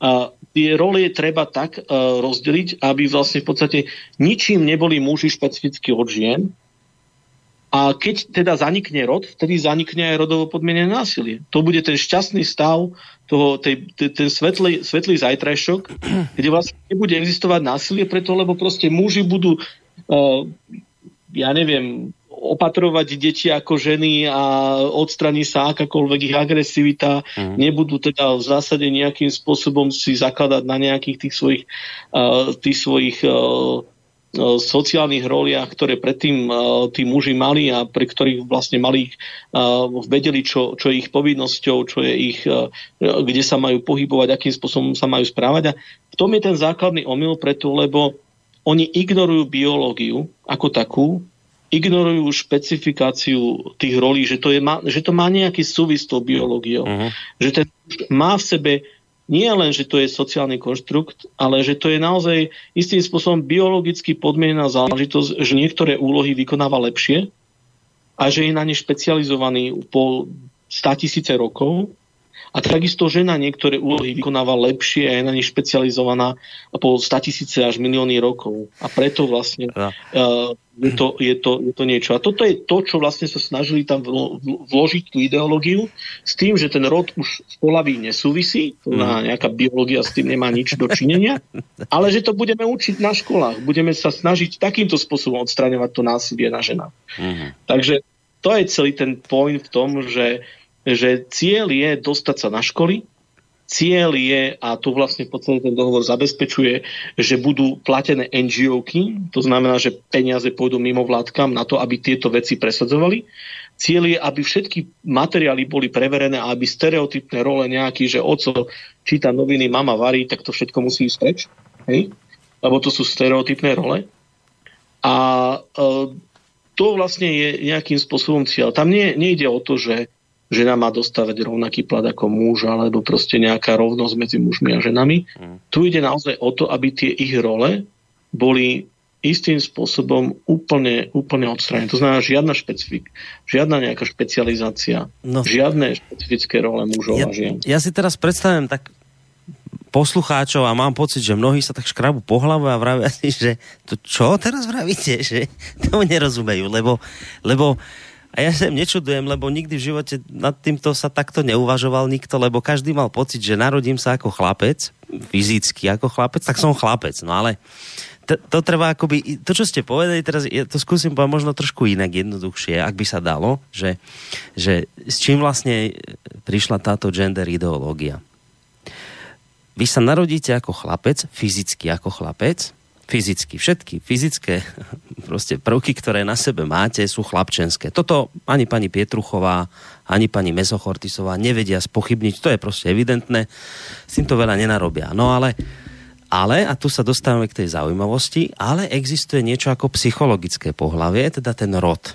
Čiže to sme, my boli teraz nás treba striasť zo stromu, lebo my sme doteraz boli prosté opice, ktoré sme tomu nerozumeli a teraz nám to títo múdri ľudia vysvetlili. A je to takto. Vy sa narodíte s pohlavím mužským, to všetci rešpektujú, to aj, to aj protistrana rešpektuje, s tým nikto nemá problém. Áno, toto je pohlavie mužské, áno, ale ale chlapca z vás nerobia, teraz dobre počujete, chlapca z vás nerobí mužské pohlavie, chlapca z vás urobí okolie. To zna, preto oni hovoria, ak to dobre hovorím zatiaľ, preto oni vravia, že to je sociálny konštrukt, že rod, keď vy si poviete, ja som mužský rod, lebo som muž, to vy naozaj nie ste muž, lebo to z vás urobilo okolie. A čo z vás urobilo? Mama vás obliekala do modrého. Keď ste mali sestru, mama jej dávala rúžové. To je prvá, prvý hrozný stereotyp, ktorý robila, lebo, lebo vlastne nikto nevie prečo, ale to tak sa robilo a tam vás tak vychovávalo okolie, že chlapci nosili modré a dievčatá rúžové. A pani Pietruchová sa pýta, prečo by nemohli chlapci nosiť rúžové? A dievčatá modré. No, takže vlastne to je, to je sociálny konštrukt. Teraz, išli ste do školy a tam vám vraví pani učiteľka, no ale e, Joško, ty by si nemal plakať, vieš, to chlapci majú dievčatko chrániť, nie tuto ju kopnúť e, do kolena, veď ty, ty ju máš chrániť práve dievča. No to je čo za konštrukt sociálny? To zase toho malého chlapca, proste okolie, teraz už zase pani učiteľka, ho proste manipulovala do toho, že je nejaký chlapec. Veď ale to je proste hlúposť. Žiadne tam, vás ju mal kopnúť do kolena, si to lepšie. Teraz idete ďalej, prídete na strednú a tam vám niekto povie, že by bolo dobré podržať dievčaťu dvere.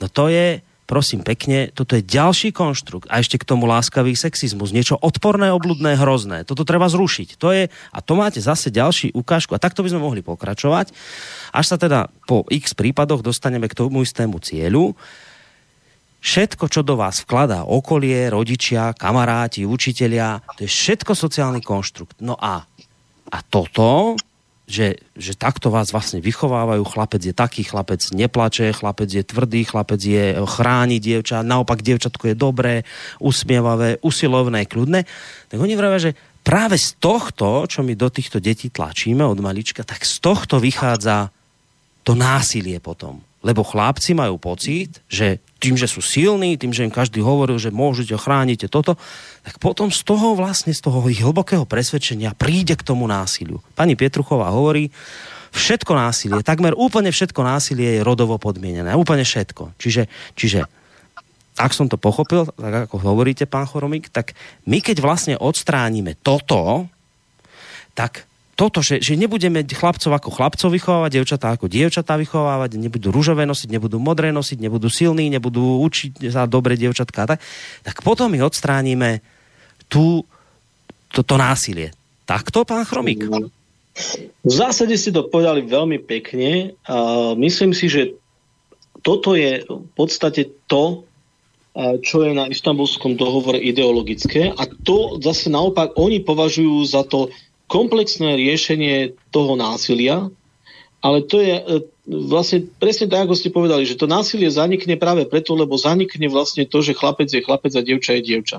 Preto, lebo proste e, už nebudú. Hej? Istým spôsobom e, bude toto niečo medzi tým, alebo ono, alebo čo, proste niečo, čo zanikne. To znamená, že oni vidia, že to násilie je tu preto, lebo sú tu muži a sú tu ženy. Hej? S tými svojimi rolami. Hej? Ale keď tu nebudú tí muži a ženy s rolami, tak nebude žiadne násilie. No reálne, povedzme si otvorene, že mm, no, ak naozaj zanikne, tí ľudia sa úplne zbláznia a muži sa budú v zásade správať ako ženy a ženy ako muži, tak e, to toho násilia nebude menej, ale možno, že jeho bude ešte viacej. Preto lebo už naozaj nikto nebude vedieť, čo od toho druhého môže očakávať a čo tomu druhému môže vadiť preto, lebo v zásade tieto úlohy a role nie sú len negatívne, oni sú aj pozitívne. Zoberte si ten prípad, ktorý, sme, e, ktorý sa stal v tej dievčenskej prezliekárni. Pán e, Colin Francis v, v USA. Hej? Tam bola situácia taká, že 45-ročný pán hej, išiel do dámskych uh, prezliekární, chodieval, sa tam, chodieval tam nahý, hej, v tej univerzite plavárni, stiažovali sa na neho študentky, hej, a ich rodičia, preto, lebo to bola naozaj plavárne nielen pre strednú školu, ale dokonca pre základnú školu. A on chodieval do dámskych prezliekární, preto, lebo on sa cítil ako žena, hej. A teraz on je vlastne, tváril sa, že je transrodovou osobou, a vlastne v podstate, keď ho tréner vyhodil, tak sa mu musel ospravedlniť tým, že teda v zásade tam nie je žiaden zločin, keď on ako muž, teda ako žena, teda sa tvári sa teda, že je mhm. žena a je len nahá na mieste, kde bežne ženy sú nahé. Akurát, uh-huh. že mhm. ten muž mal teda mužský pohlavný orgán. Uh-huh. Alebo teda mužské pohlavné orgány. Hej? Ale to, že niekto má mužský pohlavný orgán, ešte neznamená, že ide o muža. Hej? Tak to povedala univerzita. Hej? Uh-huh. Takže v podstate túto drámu vraj spôsobili len tí ľudia, ktorí nerozumejú komplexnosti rodovej identity a tak ďalej. Je to čistá transfóbia, že takto bol označený. A dostaneme sa až tam, vlastne, že v skutočnosti stráca každé to pohľavie aj svoju, svoje, svoje práva, svoju intimitu. To znamená, že v tomto smere je to naozaj trošku, trošku, trošku problém práve v tom, že, že nerešpektuje sa práve tá biologická časť a preto vlastne je to ideológia, lebo, lebo nemá žiadne vedecké opodstatnenie. Keď si pozriete, tak naozaj muži a ženy majú aj rozdielne mozgy, nielen rozdielne svalovú hmotu a tak ďalej a sú proste na niektoré úlohy uh, oveľa lepšie pripravení na jednu alebo na druhú. A preto vlastne tieto úlohy vykonávajú. Lebo sú na ne lepšie pripravení. Preto sa tie úlohy triedia a delia a proste nejaký, nejakým spôsobom niečo znamenajú. Samozrejme, že existujú aj nejaké zlé veci, negatívne stereotypy a tak ďalej, ktoré, ktoré treba odstraňovať, ale ale dohovor hovorí o stereotypoch ako takých, nie o negatívnych stereotypoch. No, hovoríte dôležitú vec, že, že vlastne tým, že je to ideológia, ona nemusí rešpektovať fakty, nemusí rešpektovať napríklad vedecké e, výskumy. My sme tu mali aj, aj psychológov k tejto téme, ktorí hovoria, že že počujete, že boli robené výskumy u vývinových psychológov na, na, novoroden, na novorodencoch, boli robené testy, ako dlho sa pozerajú na obrázok chlapci, kde sa pozerá dievča a t- tieto veci. Čiže, čiže vývinoví psychológovia vedia dokázať na týchto výskumoch svojich, že, že že fyzické pohlavie súvisí s psychickým pohlavím, že to nie je, že to nie je konštrukt, že tým, že sa narodíte ako chlapec fyzicky, tak sa ním stávate aj psychicky. A toto dokázali testy na novorodencoch. Na novorodencoch. Ale, ale ako, ako, sú to známe testy naozaj. Iba, iba ako vravíte, že ale tým, že je to ideológia, že to nie je proste veda, je to ideológia, tak môže vedecké fakty proste opomínať. A teraz si predstavte situáciu, teraz si predstavte situáciu, že táto ideológia sa dostane do medzinárodného dohovoru, ktorý má prednosť pred zákonmi a ktorý nemôže nikto spochybniť následne a ani sa ho tak jednoducho zbaviť. Keď máte taký, takúto ideológiu vnorenú a má prednosť pred zákonmi, tak proste tá veda prestane byť slobodná. Preto, lebo veď ide proti, proti medzinárodným dohovorom, proti tzv. ľudským právam, keď to nazveme. Hej? To znamená, že v tom je tá nebezpečenstvo, uh, spočíva práve v tom, že idú na to veľmi, veľmi, veľmi dobre a idú na to takým spôsobom, že to, čo nevedia, lebo oni vlastne takúto ideológiu, ktorá nemá žiaden súvis s vedeckými poznatkami, s medicínskymi poznatkami, dokonca úplne evidentne s nimi v rozpore, napriek tomu, že má, má, má financované, financované tzv. rodové štúdie na mnohých univerzitách, kde to platia neviem kto a tak ďalej a neviem ako. Ale, ale skutočne to je zatiaľ len v otázke pri najlepšom teórii, ktoré nie sú bohužiaľ v zhode s najnovšími medicínskymi biologickými poznatkami. A tento súvis a táto vec sa stane, predstavte si, že medzinárodným dohovorom. To znamená, že vec je uzavretá. Žiadna diskusia, žiadny vedecký posun, akékoľvek informácie v tejto oblasti budú považované za, za to, povedal by som, za, za popieranie a potieranie ľudských práv. Mm. Hej? A t- ale, ale v masírovanie v školách s takýmito nezmyslami a, nastane a bude výraznejšie. Keď si pozriete, že čo vlastne zabezpečuje ten dohovor a ako na to idú, tak on dáva povinnosť, povinnosť štátom, aby a, financovali kampane na presviečanie a teda vymývanie ľuďom, povedal by som, na také vymývanie mozgov, a má spraviť všetko preto, aby sa tieto veci týkajúce sa rodovej rovnosti dostali do učebných materiálov a musí spolupracovať tá krajina s mimovládnymi organizáciami, to znamená da, financovať ich, má zapojiť média a súkromný sektor na, to, na, vym, na, na vynie, vymietenie rodových stereotypov a na vlastne v podstate k tomuto má zapojiť média. To, k tomuto všetkému sa zavezuje istambulským dohovorom každá tá krajina, ktorá ho ratifikuje. A zavezuje sa v podstate v tom, že bude vykonávať takúto ideológiu. A keď si pozriete na tie výsledky, ktoré zatiaľ z toho sú, tak tie sú, tie sú naozaj hrozivé. Je tam zavedený výbor Grevio, ktorý v podstate bude uh, mať uh, istým spôsobom skúmať a v podstate bude to uh, výbor zase ďalších desiatich ľudí, ktorými má ktorí budú mať právo vysvetľovať dohovor a ktorí budú mať právo hovoriť krajine o tom, že či ho vykonáva správne alebo ho nevykonáva správne. Mm. Bude mať dohľad. Sú to tzv. nezávislí experti. A keď si pozriete, ako dopadajú tí nezávislí experti napríklad vo výbore pre práva a pre doho- ohľadom dohovoru o právach detí, no tak to nás teda môže čakať naozaj niečo hrozivé, no, tak to ja, nazvem. Ja ak by som mohol ešte jednu vec, viete, že ja si teda ani celkom neviem predstaviť, ak, akými všetkými metódami sa dá teda urobiť to, že v školách sa už nebude teda rodové stereotypy používať žiadne. Ani si to nejak nejdem predstavať, len teraz tak rozmýšľam nad tým, tam má takú dotieravú otázku, že dotiernú, že no dobre, ale však teraz, keď ja sa pozriem napríklad do minulosti nášho národa, ako aj iných, tak napríklad všetky slovenské ľudové tradície sú postavené na stereotypných rolách mužov a žien. E, tance, e, zvyky, ako napríklad Veľká noc, alebo aj iné. E, to vše, to, tam, vše, tam všade, kde sa pozriete do minulosti, do našich tradícií, tam všade máte proste, ale veľmi striktne dané. Toto je rola mužská, toto je rola ženská. Tak ako sa tancuje, tak ako sa proste všetky tradície, zvyky robia. Tak teraz tá moja doterná otázka znie, že to my vlastne budeme musieť aj, aj toto potom vymazať, nie? Lebo to bude, lebo nemôžeme my na jednej strane vymazávať rodové stereotypy, stereotypy na školách a zároveň tie deti budú chodiť, ja neviem, na nejaký folklórny krúžok a tam to bude plné rodových stereotypov. Takže my vlastne na základe tohto, to sa teraz pýtam, to je otázka, že my čo všetko budeme musieť na základe tohto odstrániť? Odstránime, odstránime teda aj náš folklór, odstránime našu kultúru, odstránime naše tradície. Aj toto budeme musieť spraviť? O tom sa tiež hovorí? Alebo čo, bude, čo, čo, čo ideme s týmto robiť, pán Chromík? No, ja to poviem úplne otvorene, že teraz by asi pani Pietruchová prevrátila oči, ako to len ona vie a povedala by, že to sa toho určite netýka. Uh, faktom ostáva, že to, či sa to, to bude týkať alebo nebude týkať, bude hovoriť výbor Grevio a budeme mať pravidelné testovanie, pravidelné správy.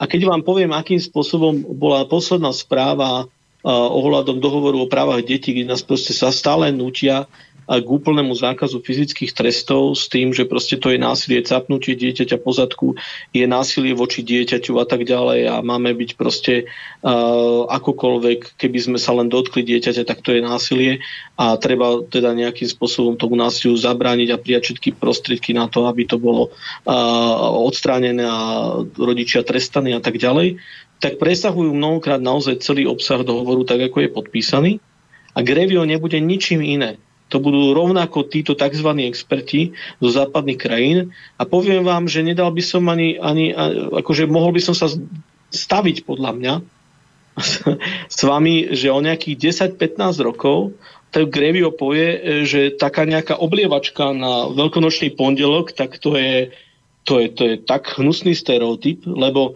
už teraz, keď poviete o tomto zvyku slovenskom, takým typickom, hej, že chlapci chodia oblievať a šíbať, vo Francúzsku alebo kde, tak sa na vás pozerajú, že či ste spadli z mesiaca, že čo to má znamenať, že to je proste niečo hrozivé. A teraz si predstavte, že títo ľudia z tých západných krajín, ktorí budú tzv. experti, sa, sa budú nejakým spôsobom pozrú na to Slovensko a povedia si, že oblievačka šíbať dievčatá, spôsobovať im takéto násilie, hm?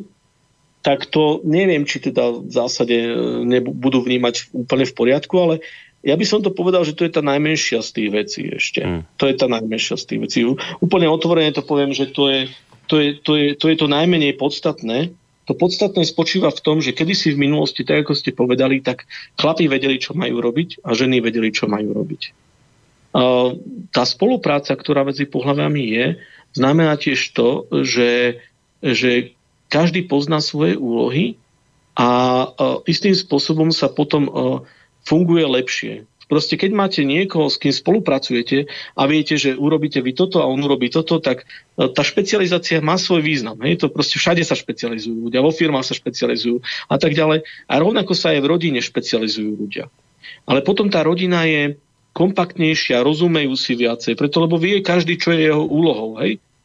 a nemusia si to dlhodobo vysvetľovať uh, nejaké 4 roky o tom, že čo kto robí, že tento robí toto, tento robí toto, ale platí to len pre dnešok, lebo na druhý deň on bude robiť teda, uh, povedal by som, toho opatrovateľa uh, tomu dieťaťu a teda, a teda, hej? Takže v podstate mnohokrát práve to, že boli jasne definované úlohy, znamenali aj to, že tí ľudia sa oveľa lepšie k sebe správali, hodili a v podstate lepšie fungovali. Hej? Mm. Keď to celé zhodíte kompletne, úplne kompletne do detailu, že nebude vidno, že kto je chlap a kto je žena. Hej?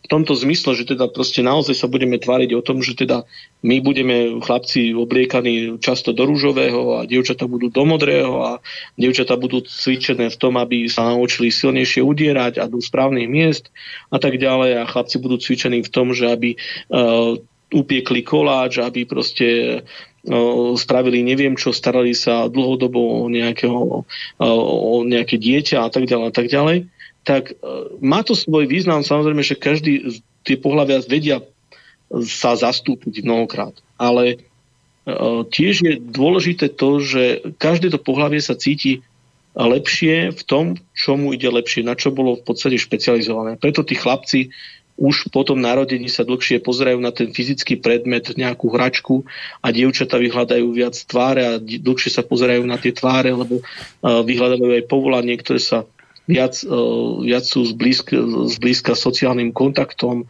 viac sú vlastne empatické a tak ďalej. Ono to má naozaj súvisť aj s nejakou biológiou. To neznamená, že všetci sú takí samozrejme, mm. alebo že by to malo byť posudzované, že každý musí byť rovnaký a že len toto sú správni chlapi a len toto sú správne dievčatá. Ale určite by to nemalo byť tak, že budeme sa učiť presný opak. Hej? Hmm.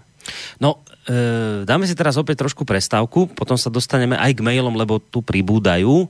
Len e, chcem ešte povedať, že aj po pesničke musíme sa dostať k ďalšej dôležitej téme, ktorú vy ste už naznačili. To, to stále, čo hovoríme, to ešte to ešte stále nie je všetko. To je, tam je strašne veľa vecí ďalších veľmi, veľmi zlých. Napríklad to, čo ste spomenuli, pán Chromik, že, že ale tí, ktorí roky pomáhajú skutočne týraným ženám, tak len preto, lebo pri istambulskom dohovore krčia nosom, tak vypadnú teraz z nejakých grantov, zrazu si tí zlí a reálne sa vlastne robí všetko preto, aby tým reálne týraným ženám nemohli pomáhať. To je veľmi vážna vec, ku ktorej sa budeme musieť dostať v tejto relácii, lebo toto treba spomenúť. Ja len ešte predtým, ako pustím pesničku, chcem povedať jednu vec, že viete, to je tak.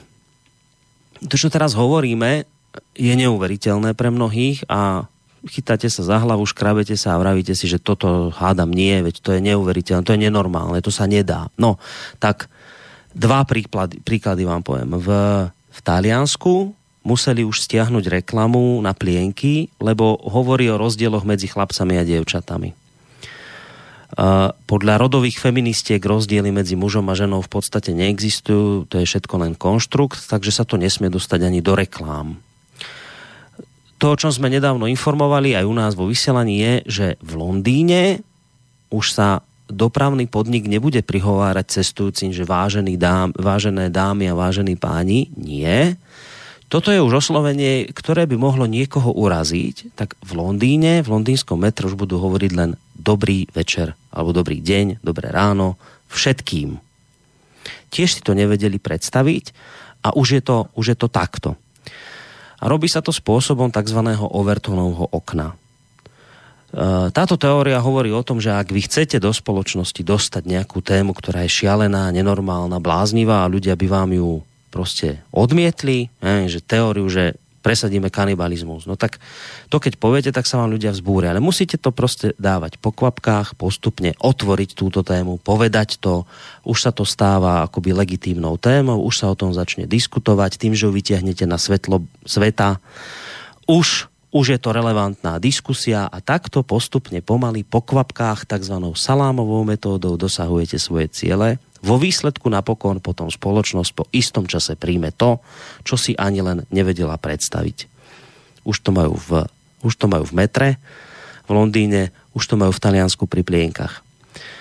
Doteraz nemysliteľné termíny, ako napríklad pohlavie a rod, že sú dve odlišné, nesúvisiace kategórie, keď ešte navyše, navyše podložíte verejnosti pod úplne iným názvom, dáte tomu pekný názov Istanbulský dohovor, alebo použijete nejaký eufemizmus, že boj proti násiliu na ženách, tak vy vlastne predefinujete pojmy a takto ešte zároveň dosiahnete svoj cieľ. Toto je strašne nebezpečné, lebo my sme si dlhú dobu mysleli, že pani Pietruchová, pani Macochortisová a podobné dámy myslia pod rodovou rovnosťou to, že chlap si má byť rovný so ženou, že chlap by nemal mať, ja neviem, v, v, v práci neviem, väčšiu výplatu len preto, že je chlap a tak ďalej a tak ďalej. Tých, tých rovností proste má, má, má byť, majú byť proste tieto dve pohľavie naozaj rovno zrovnoprávnené. Tak, my sme si toto predstavovali pod rodovou rovnosťou, lenže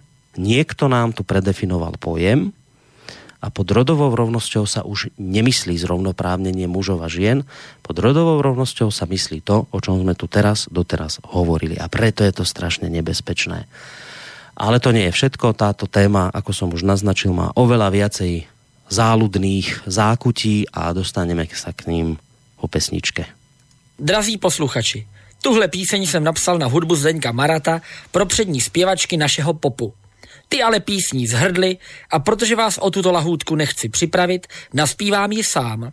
Spívám ji jako dívka, abych nesetřel pel textové originality.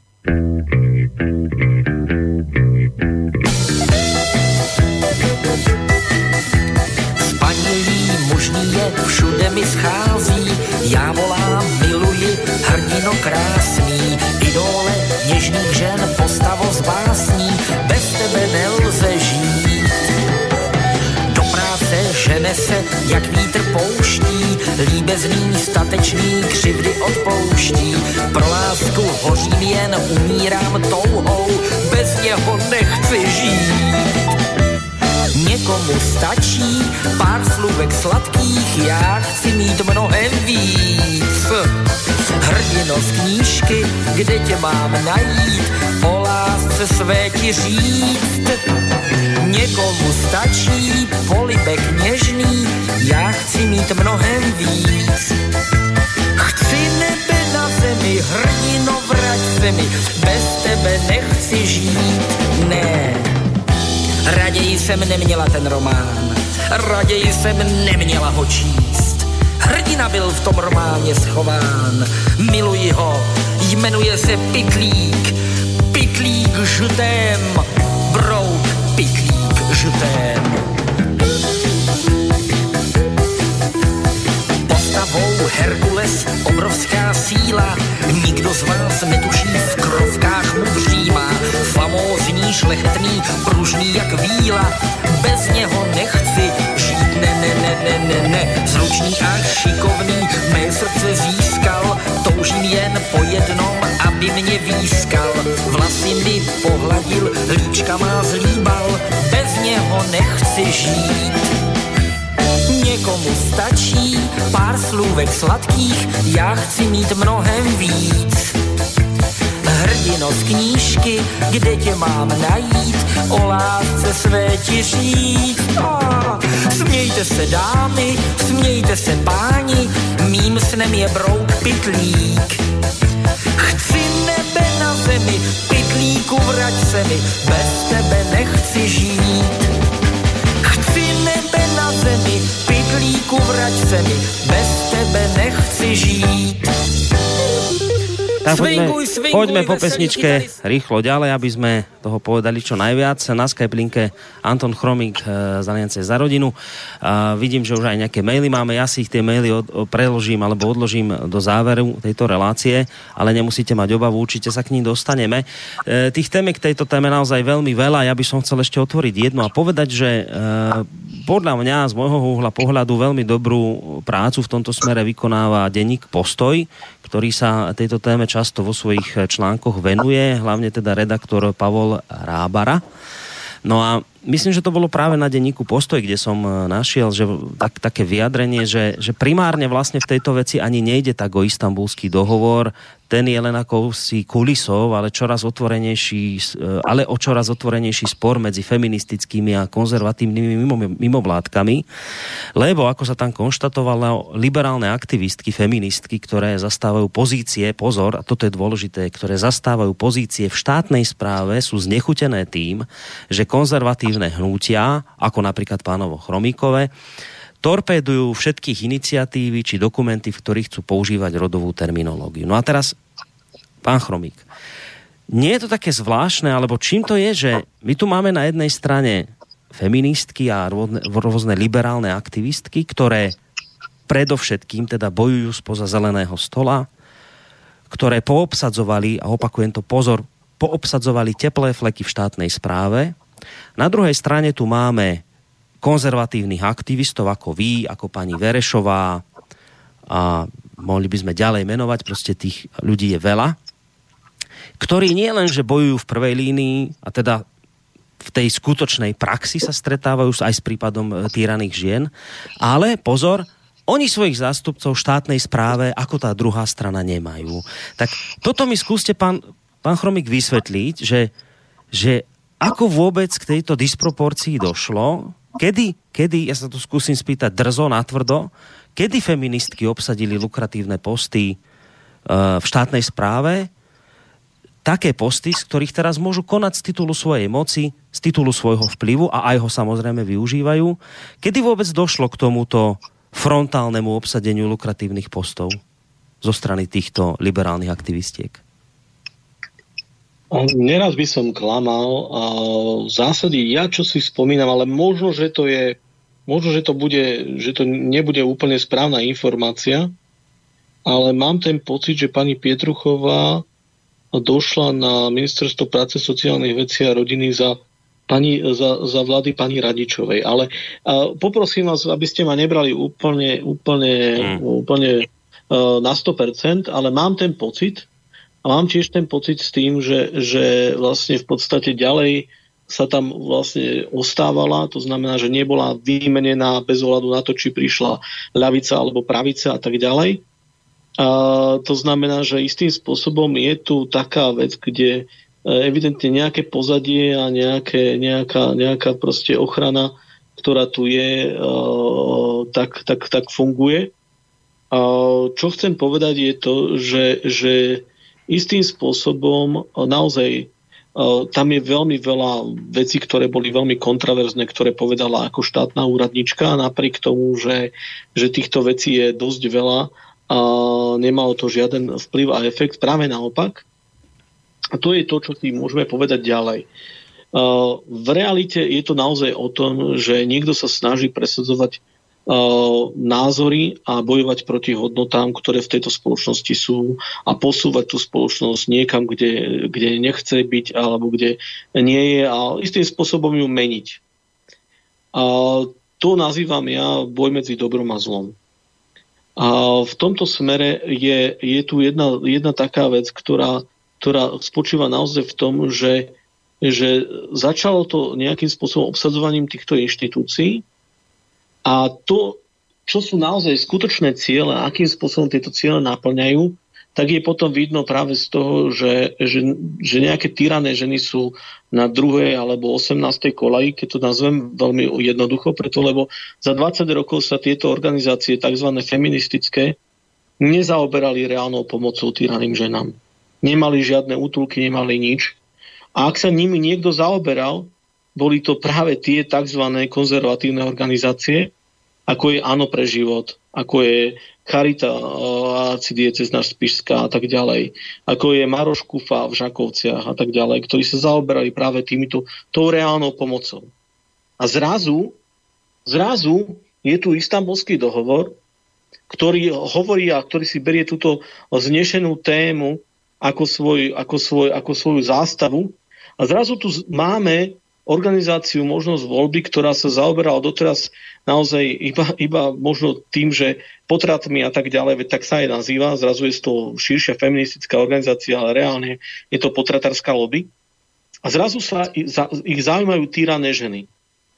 Ako sa to stane? Ako to je, prečo zrazu ten záujem taký veľký o tie týrané ženy? Hej? Čím im za tých 20 rokov pomáhali? A zrazu sú z nich experti, odborníci, na, sídiaci na viacerých úradoch a tak ďalej. A je to spôsobené čím, ničím iným ako peniazmi. Keď, ide o, o, keď, keď, keď, keď zacítili to, že teda táto téma sa prijala, teraz sa ide presadzovať istambulský dohovor a bude to spojené s financovaním, s peniazmi, tak sa pripoja k akejkoľvek téme a keď, keď ich, ich cieľ je dosiahnuť naozaj zmenu, zmenu hodnôt, tak to robia efektívne. Napríklad vysvetlím, pozrite sa.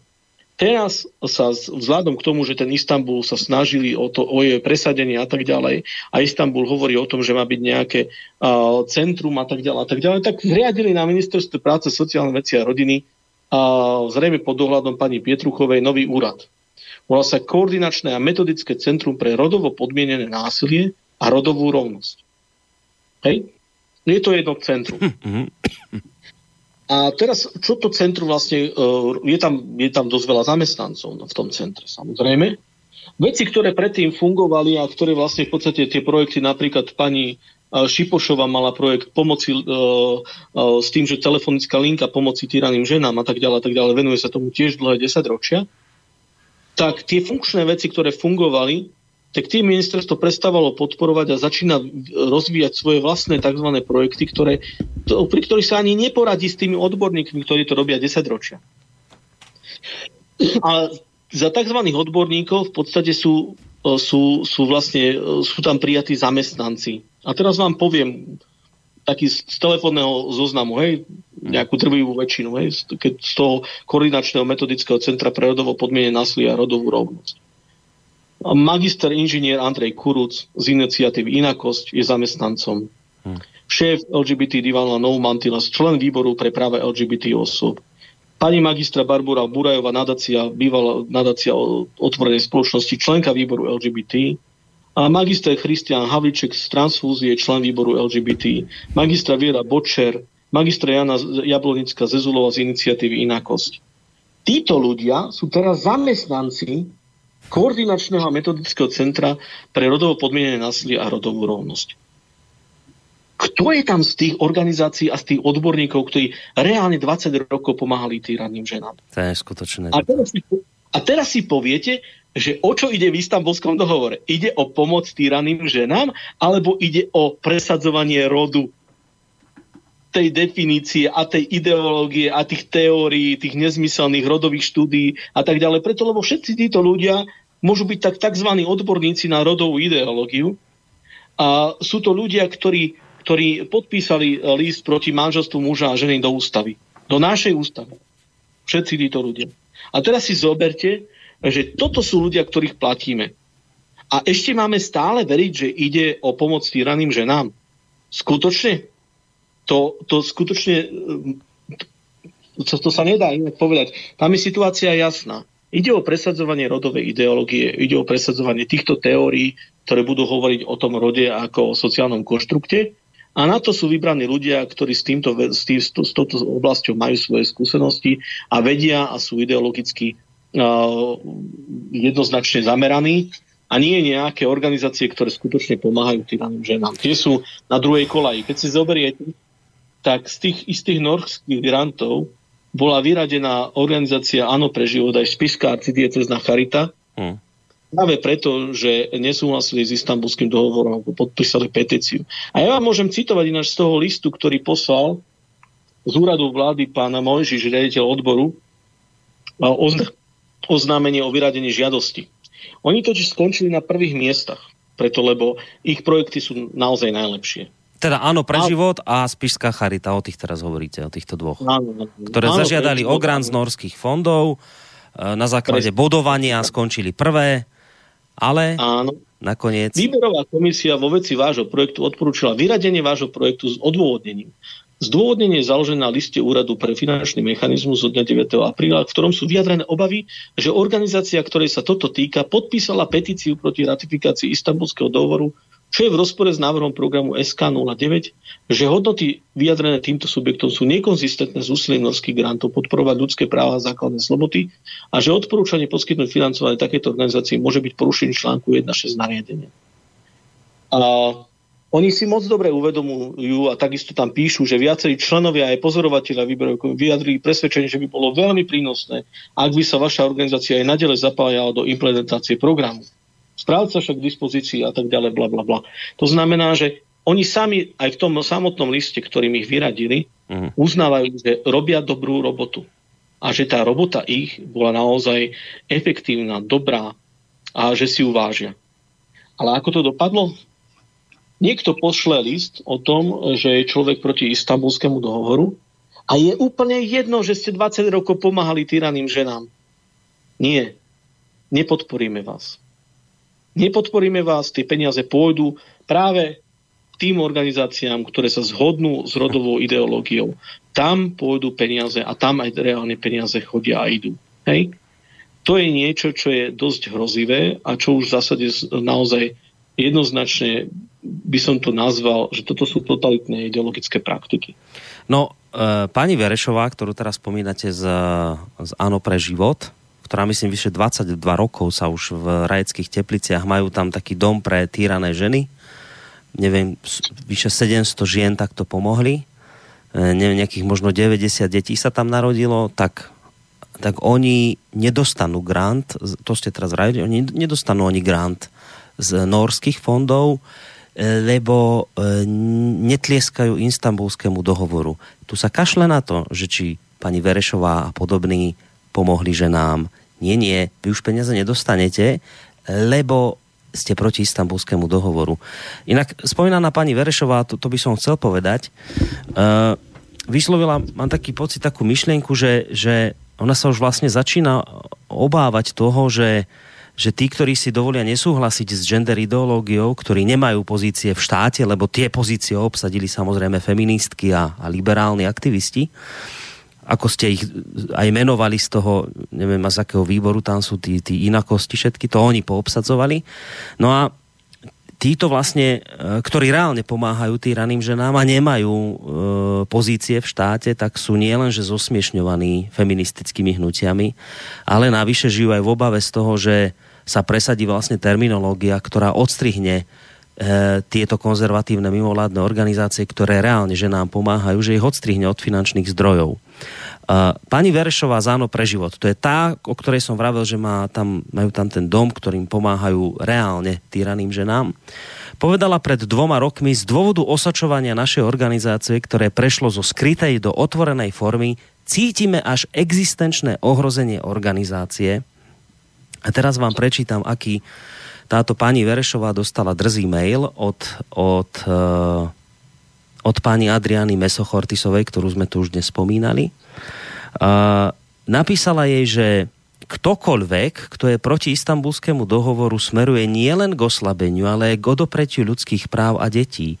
Inak povedané, ktokoľvek je proti dohovoru, je aj proti eliminácii násilia páchaného na ženách. Treba to začať hovoriť jasne a nahlas, napísala pani Mesochortisová, ktorá bola zároveň aj podpredsedničkou výboru pre rodovú rovnosť, ktorá, ktorá zasadá na ministerstve práce. Takže pán Chromík, zhrnuté, počiarknuté, takto to už dnes vlastne je, že feministky, ktoré obsadili mocenské posty, ktoré reálne, ale tie feministky, ktoré reálne žiadnej týranej žene 20 rokov nepomohli, tak, tak tieto dnes budú mudrovať spoza zeleného stola, oni budú rozprávať o tom a oni budú rozhodovať o tom, kto je extrémista, schvaľujúci páchanie násilia na deťoch a ženách, ako to povedala pani Mesochortisová, ako to naznačila pani Verešovej. Čiže, čiže pani Mesochortisová, to ona ona bude rozhodovať, ktorá reálne nepomáha, ako pani Veršo, ale ona bude rozhodovať, kto je aký extrémista a kto čo nerobí a kto čo robí. A, a takí ako pani Verešová, tak, tak takí nebudú dostávať dnes peniaze na, svoj, na svoju činnosť, ktorou proste chránia týrané ženy, tak takto to dnes, tak, tak, takto to dnes vo výsledku máme. Ak som to správne pochopil. A to ešte sme vôbec neratifikovali istambulský dohovor. Ja som na tom okrúhlom stole sedel vedľa pani Mesokoritisovej a pani Mesokoritisová v podstate priamo mi do očí povedala o tom, že e, ja som proti ľudským právam, ja som ten, ktorý je, keďže som proti istambulskému dohovoru, tak som proti ľudským právam a že robím všetko proti ľudským právam. E, no, ako, poviem úplne otvorene, že usmial som sa preto, lebo, lebo toto, je, toto je ich e, stála taktika, kde všetko vyhlásia za ľudské práva a navyše teda tie ľudské práva potom, a potom, potom takto vysvetľujú a potom označkujú človeka a okamžite ho nalepkujú. A nemyslím si, že je to správny spôsob. Ja by som tiež mal istým spôsobom výhrady a mám veľmi vážne výhrady voči organizácii možnosť voľby a rešpektovaniu základného ľudského práva na život. Preto, lebo v tomto smere si myslím, že, že ciele a úplne, povedal by som úplne otvorene, tie veci, ktoré presadzujú, sú proti základnému právu na život.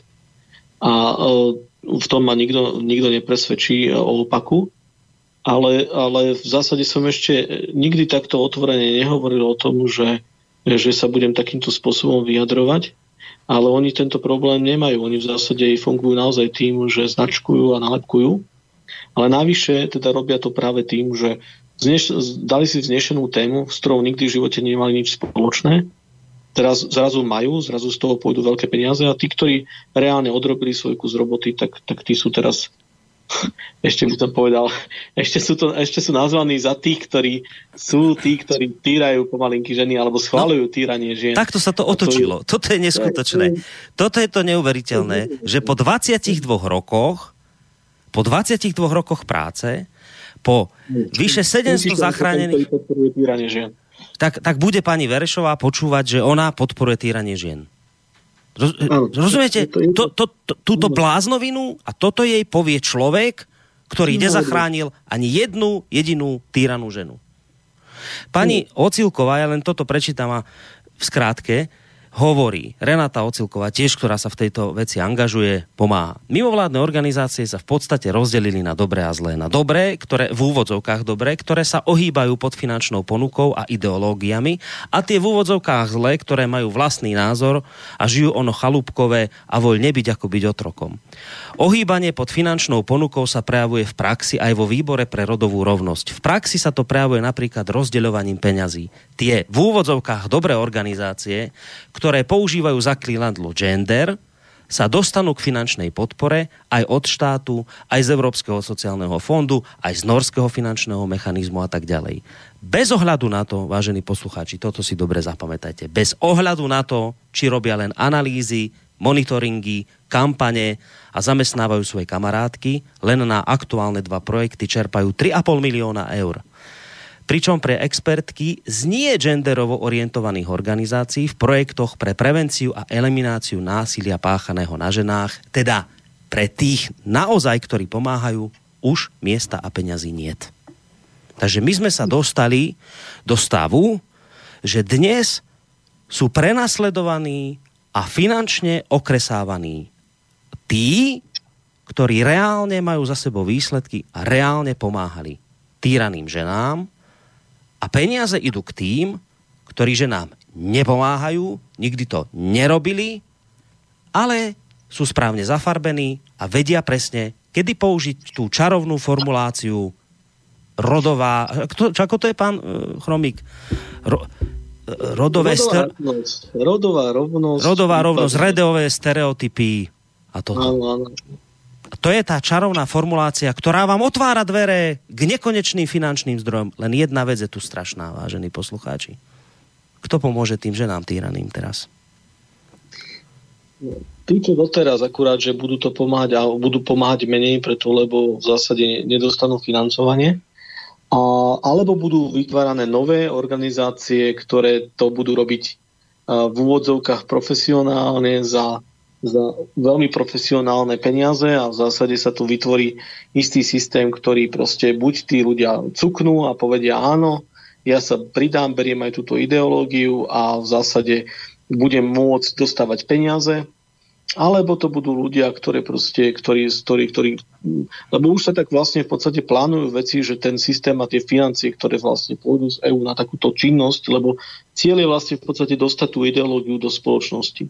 A uh, on sa to veľmi dobre vlastne presadzuje práve tým, že sa naozaj vyčlenia nejaké peniaze, z ktorých pôjdu aj peniaze na, tý, na, na, tie, na vytvorenie tých domov týraných žien, ale už tých domov, ktoré budú rešpektovať túto ideu. Uh-huh. Tak to na, hej? Ale tí ľudia budú vlastne v podstate, to budú ako keby ďalší zaplatení ľudia, ktorí budú tú ideológiu presadzovať. Musia ju mať, musia s ňou súhlasiť, musia o nej hovoriť. Ale myslím si, že už sa asi nikto nebude čudovať to, že prečo sme proti istambulskému dohovoru a že v skutočnosti naozaj nejde o týrané ženy. Preto, lebo ak je toto podmienka, tak všetci vieme, že, že to personálne zložené, aj to, akým spôsobom sa správajú, je jasne, jasne dané a rozvrhnuté. No len on to má svoje dôsledky, keď si zoberiete napríklad to, že taký v Anglicku napríklad bol anglikánsky biskup z Hereffordu, tak ten bol v 2008 roku odsúdený na peňažný trest 47 tisíc 345 libier. To je 63 tisíc eur. A na povinnú účasť na kurze rovnakých príležitostí, lebo nebol ochotný zapojiť aktívneho homosexuála Johna Reneya do práce s mládežou. Dodatočne musel biskup odmietnutému uchádzačovi zaplatiť 7 tisíc libier ako odškodné za psychickú újmu a 6 tisíc libier za citovú újmu. Takže okrem pokuty ten biskup musel ísť na kurz, preto lebo proste odmietol prijať aktívneho homosexuála na prácu s mládežou. To, tá, tá, ten zásah do tých uh, cirkevných štruktúr môže byť takisto veľký a takisto to vlastne bude mať svoj význam, lebo to bude tá ideológia vlastne bude presakovať a bude presakovať ďalej, nebude sa obmedzovať len na týrané ženy, ona vlastne presiakne do trestného zákona, do ďalších zákonov a tak ďalej. To znamená, že tá snaha dostať tieto veci následne do všetkých tých zákonov stále bude tam prítomná a bude, bude, bude stúpať. Hm. Navyše vôbec sme sa nedotkli ani témy a to už ani nemusíme nejak veľmi rozoberať, lebo aj ten čas už nám pokročil a musíme sa dostať aj, aj k mailom, ale vlastne, čo, hovorí aj, či už teda Anna Verešová z poslaneckého klubu Oľano, ale ktorá je teda známa práve uh, áno pre život z tej organizácie, ale zároveň aj napríklad Marcela Dobešová, predsednička Fóra života, ktorá vyše 50, uh, e, združuje vyše 50 organizácií, stovky jednotlivcov, oni hovoria, že, že ale my nepotrebujeme prijímať istambulský dohovor. My máme, my máme dnes na toto normálne vypracovanú legislatívu, ktorá tieto veci ošetruje. A my uh, práve by sme mali tú našu, e, keď budeme tú našu legislatívu dodržiavať, skvalitňovať, keď budeme ťahať za spoločný povraz, tak jednoducho tento problém budeme postupne odstraňovať násilie na ženách. My nepotrebujeme nové, e, akoby nové nariadenia, nové smernice, nové zákony. My zákony na toto už máme prijaté. Čiže tu teraz, že tu teraz nie je nutná e, proste zrazu sa tu niekto zobudil a preboha, my tu nemáme zákony, ktoré by riešili domáce týranie. My tie zákony máme prijaté. A to je jedno, to je tá otázka, že prečo my teraz potrebujeme vlastne istambulský dohovor príjmať, keď my máme prijaté zákony, ktoré na tieto veci, o ktorých hovorí istambulský dohovor v tých dobrých smeroch, kde sa teda odvoláva na týrané ženy, tak toto, na, toto rieši naša legislatíva. Tak prečo je nutné ešte ten istambulský dohovor, ešte to ním prelepiť? Ktorý bude nadradený. No veď to je úplne jasné prečo. Preto, lebo e, my máme síce zákony, ktoré pomáhajú tyraným ženám a sú v zásade zhode s tými dobrými opatreniami v istambulskom dohovore, ale nemáme prijaté zákony, ktoré sú v zhode s tými zlými opatreniami, ktoré navrhujú v istambulskom dohovore. S tou teóriou a ideológiou boja a tak ďalej a s tými ďalšími vecami ohľadom odstraňovania stereotypov, a nemáme prijaté to, že sa ešte nedostali do škôl s týmito teóriami. Ešte nie je tá ideológia akceptovaná týmto spôsobom. Lebo tie, tie veci, ktoré som vám hovoril o tom, že k čomu sa tá krajina zavezuje, že sa zavezuje podporovať mimovládne organizácie, že sa zavezuje uh, platiť médiá na to, aby, aby hovorili o nestereotypných roliach a odstraňovali stereotypné role, aby, uh, že sa zavezuje to, aby robila uh, školenia, kurzy a ďalšie veci ohľadom stereotypných či nestereotypných rolí. Proste, že bude vydávať materiály a toto všetko to ešte nemáme samozrejme. Hmm. Ale navyše tie financie oni budú podmienovať práve to, aby pustili financie vôbec na týrané ženy, budú podmienovať prijatím týchto zlých vecí. Preto ja hovorím o tom, že týrané ženy sú rukojemníkmi. To nie je len, uh, ako keby povedal by som nejaký, nejaký slovný obrad, ktorý som zvolil. Tie týrané ženy sa v skutočnosti stávajú rukojemníkmi preto, lebo tie financie by mali ísť bez ohľadu na to, či tá žena bola týraná z dôvodu rodovo podmieneného násilia, alebo preto, lebo proste chlap je ožraná, mlátil ju, lebo nevedel, čo robí a v podstate mu to bolo jedno, že či je to žena alebo muž a tak ďalej. Každej tej obeti násilia my musíme pomôcť. Aj tyranému mužovi musíme pomôcť. Aj preto ho má byť nejaké centrum, keď bude ten muž tyraný, nie len žena. Takisto e, sa to musí stiahovať na všetkých ďalších. Nehovorím o tom, že v dohovore nie je spomínané domáce násilie. Ja len hovorím o tom, že každej jednej obeti násilia treba pomôcť, bez ohľadu na to, či je to rodovo podmienené násilie, či iné násilie. Každé jedno násilie treba odstraňovať. Aj násilie medzi mužmi navzájom. Aj tam sa môžete dostať do situácie, že tá obeď bude potrebovať pomoc. A prečo má byť ten človek diskriminovaný? Z akých dôvodov? Nemá právo na tú pomoc, ktorý by mal, ktorú by sme mali ako republika poskytnúť. Navyše, oni vlastne v podstate nevidia riešenie, preto lebo pre nich je riešenie to, že zanikne rod. My vlastne na základe výskumov vedcov, ktorí, ktorí hovoria o, o najnovších výskumov ohľadom, ohľadom rodiny a manželstva, vieme o tom, že, že čo sa týka manželstva, Takže manželstvo a riadne fungujúce dobré manželstvo je faktorom, ktoré znižuje násilie páchané na ženách. Že tí, ktorí žijú v manželstve, čelia štatisticky významne menšiemu, menšiemu násiliu. Hej? To znamená, my už máme riešenie, ale to riešenie, keď poviete feministkám, tak oni e, vyskočia a povedia, že no ešte to tak, e, nejaké manželstvo alebo nejaké ďalšie veci. To znamená, že oni nerešpektujú fakty a vedecké, vedecké štúdia a dôkazy o tom, že skutočnosti, čo sa týka napríklad kriminality, čo sa týka toho, že, že manželstvo znižuje napríklad riziko, že z dospelých detí sa stanú páchatelia alebo obete trestných činov. Ak im ide o odstraňovanie násilia, tak musia pod, mali by sme podporovať manželstvo, lebo znižujeme tým naozaj toto riziko a znižujeme ho reálne. Na mhm. základe skutočných štatistických dôkazov je jasné, že naozaj manželstvo je tým prvkom, ktoré pomáha tomu, aby, sme sa, aby sa z našich detí nestávali páchatelia alebo obete trestných činov. Takisto napríklad u vydatých žien je e, nižšie riziko výskytu domáceho násilia ako u iných skupín. Zase, keď to poviete feministkám o tom, že teda riešením je manželstvo, riešením je podpora manželstva, podpora dobrého, funkčného manželstva, no tak oni proste takúto vec samozrejme odmietnú. Ale to je niečo, čo je založené naozaj na faktoch. To isté, čo sa týka sexuálneho násilia na deťoch. Manželstvo alebo deťom, ktoré nežijú so, so svojimi zosobašenými biologickými rodičmi, hrozí vyššie riziko zneužívania. To isté, riešenie je jasné, ale, ale povedzte mi, že či ho budú nejakým spôsobom, alebo či napríklad v takomto istambulskom dohovore je, je spomínané manželstvo ako spôsob, ktorým sa znižuje, znižuje, znižuje násilie na ženách. To určite nie. No, asi si trošku túto reláciu, pán Chromik, natiahneme, lebo ešte sme sa nedostali k mailom, my by sme už mali končiť. Ja vás nechcem veľmi zdržiavať, ale máme niekoho na telefónnej linke, tak vypočujeme si poslucháča a potom pôjdeme k mailom. Dobre? Áno. Tak poďme na to. Dobrý večer. Počujeme Dobrý sa? večer, ahoj Boris, zdravím ťa, pozdravujem aj vášho hostia. Marian pri telefóne. Ahoj, Ja Marian. by som len chcel poznamenať jednu vec tej téme, čo ste sa bavili, že ešte to nie je u nás v školách. Tak ešte priamo v školách to nie je, ale ty vieš, že moja žena teraz skončila Slovenčinu v Žiline. A po, po jednej hodine tak prišla a mi vravela, že sa o tom bavili v rámci školy, teda keď študovala, že sa začne, zauži, sa začne používať oslovenie vážené učiteľstvo, vážené žiactvo. Hej, ten, ten, stredný rod, proste neutrálny taký. No, Počujeme sa? áno, počujeme, počujeme. A... Nie, ale idem v aute po diálnici, tak občas mi to vypadne, tak to neviem. No počujeme sa, len som, že, že či aj nejaká otázka bude, či len teda si chcel takto... Nie, otázka, len som chcel skonštat- Aha. reagovať teda na to, že ste vravili, že v školách to ešte nie je. Áno, nie áno. je to, ale už sa to pripravuje.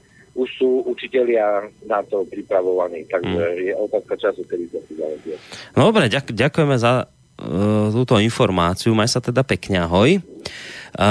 Ja by som ešte teda predsa len pred tými mailami, pán Chromík, eh, jednu vec povedal, že čo ste teraz vlastne hovorili teraz v tomto vstupe pred, eh, pred poslucháčom, že ono je to naozaj tak, že človek by tak očakával, že ale dočerta však tu ide o pomoc týraným ženám. A ak, ak nám teda ide naozaj o odstránenie násilia na ženách, ak nám ide naozaj o, o potieranie, o elimináciu tohto negatívneho javu, ktorý tu určite je, tak, tak za normálnych okolností si človek povie, podľa mňa normálny človek, že ale ja sa v tejto chvíli nebudem pozerať na to, že kto tým ženám pomáha, že či ako je zafarbený, aký má svetonázor, čo si myslí o, o, o istambulskom dohovore.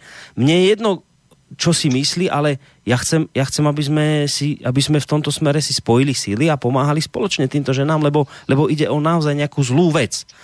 No ale, no ale my vlastne zistujeme aj po tejto relácii, že prax je iná, že, že prax je taká, že tí, ktorí si dovolia povedať e, krivé slovo na istambulský dohovor, tak, tak e, z, z tej pomoci vypadávajú. To, mne to proste príde, viete, to je také zvláštne. Ja keby som si otvoril, ja neviem, hotel a poviem, že ja do tohto hotela pustím len kresťanov, katolíkov, a kto je iný, ja ho nepustím. Tak ja si myslím, že do, za pár dní, až možno hodín by som tam mal proste niekoho z nejakých úradov, ktorí by mi prišli povedať, že ale vy tu diskriminujete ľudí na základe vierovýznania, že to takto nemôžete robiť pre Boha živého v vašom hoteli. Tak dobre. A na druhej strane tu máme nejaký negatívny fenomén, kde by sme očakávali, že, že ak je tu nejaká organizácia, ktorá 22 rokov pomáha ženám, majú reálne výsledky za sebou a ďalšie iné podobné konzervatívne organizácie, ktoré tu roky pomáhajú, tak, tak nás, ktorí rozdeľujeme peniaze, nebude v tejto chvíli zaujímať, či, či máte radi ružovú, modrú, či chcete istambulský dohovor, ale nechcete, ukážte mi vaše výsledky a na základe toho zhodnotím, či vám dám peniaze alebo ne. Ja si to takto predstavujem. Ale my sme sa dostali do situácie, že na základe toho, že si dovolíte mať iný názor na niečo, čo sa volá is- istambulský dohovor, teda nepáči sa vám modrá farba, tak vy tie peniaze nedostanete. A, ale to je zvláštne. Tak, a toto nie je diskriminácia? Nie je toto, nie je toto to isté, ako keby som ja do toho hotela nepustil niekoho, kto e, nie je tak zafarbený, ako si ja prajem? Toto, toto sa nepovažuje za diskrimináciu? Nie je diskrimináciou to, že, že áno pre život, že Spišská katolická charita sa nedostane ku grantom len preto, nie preto, že by mala zlé výsledky, nie preto, že by nepomáhal ženám. Nie, nie, nie. Len preto, lebo nemá ten správny názor na istambulský dohovor. Toto nie je diskriminácia, pán Chromík?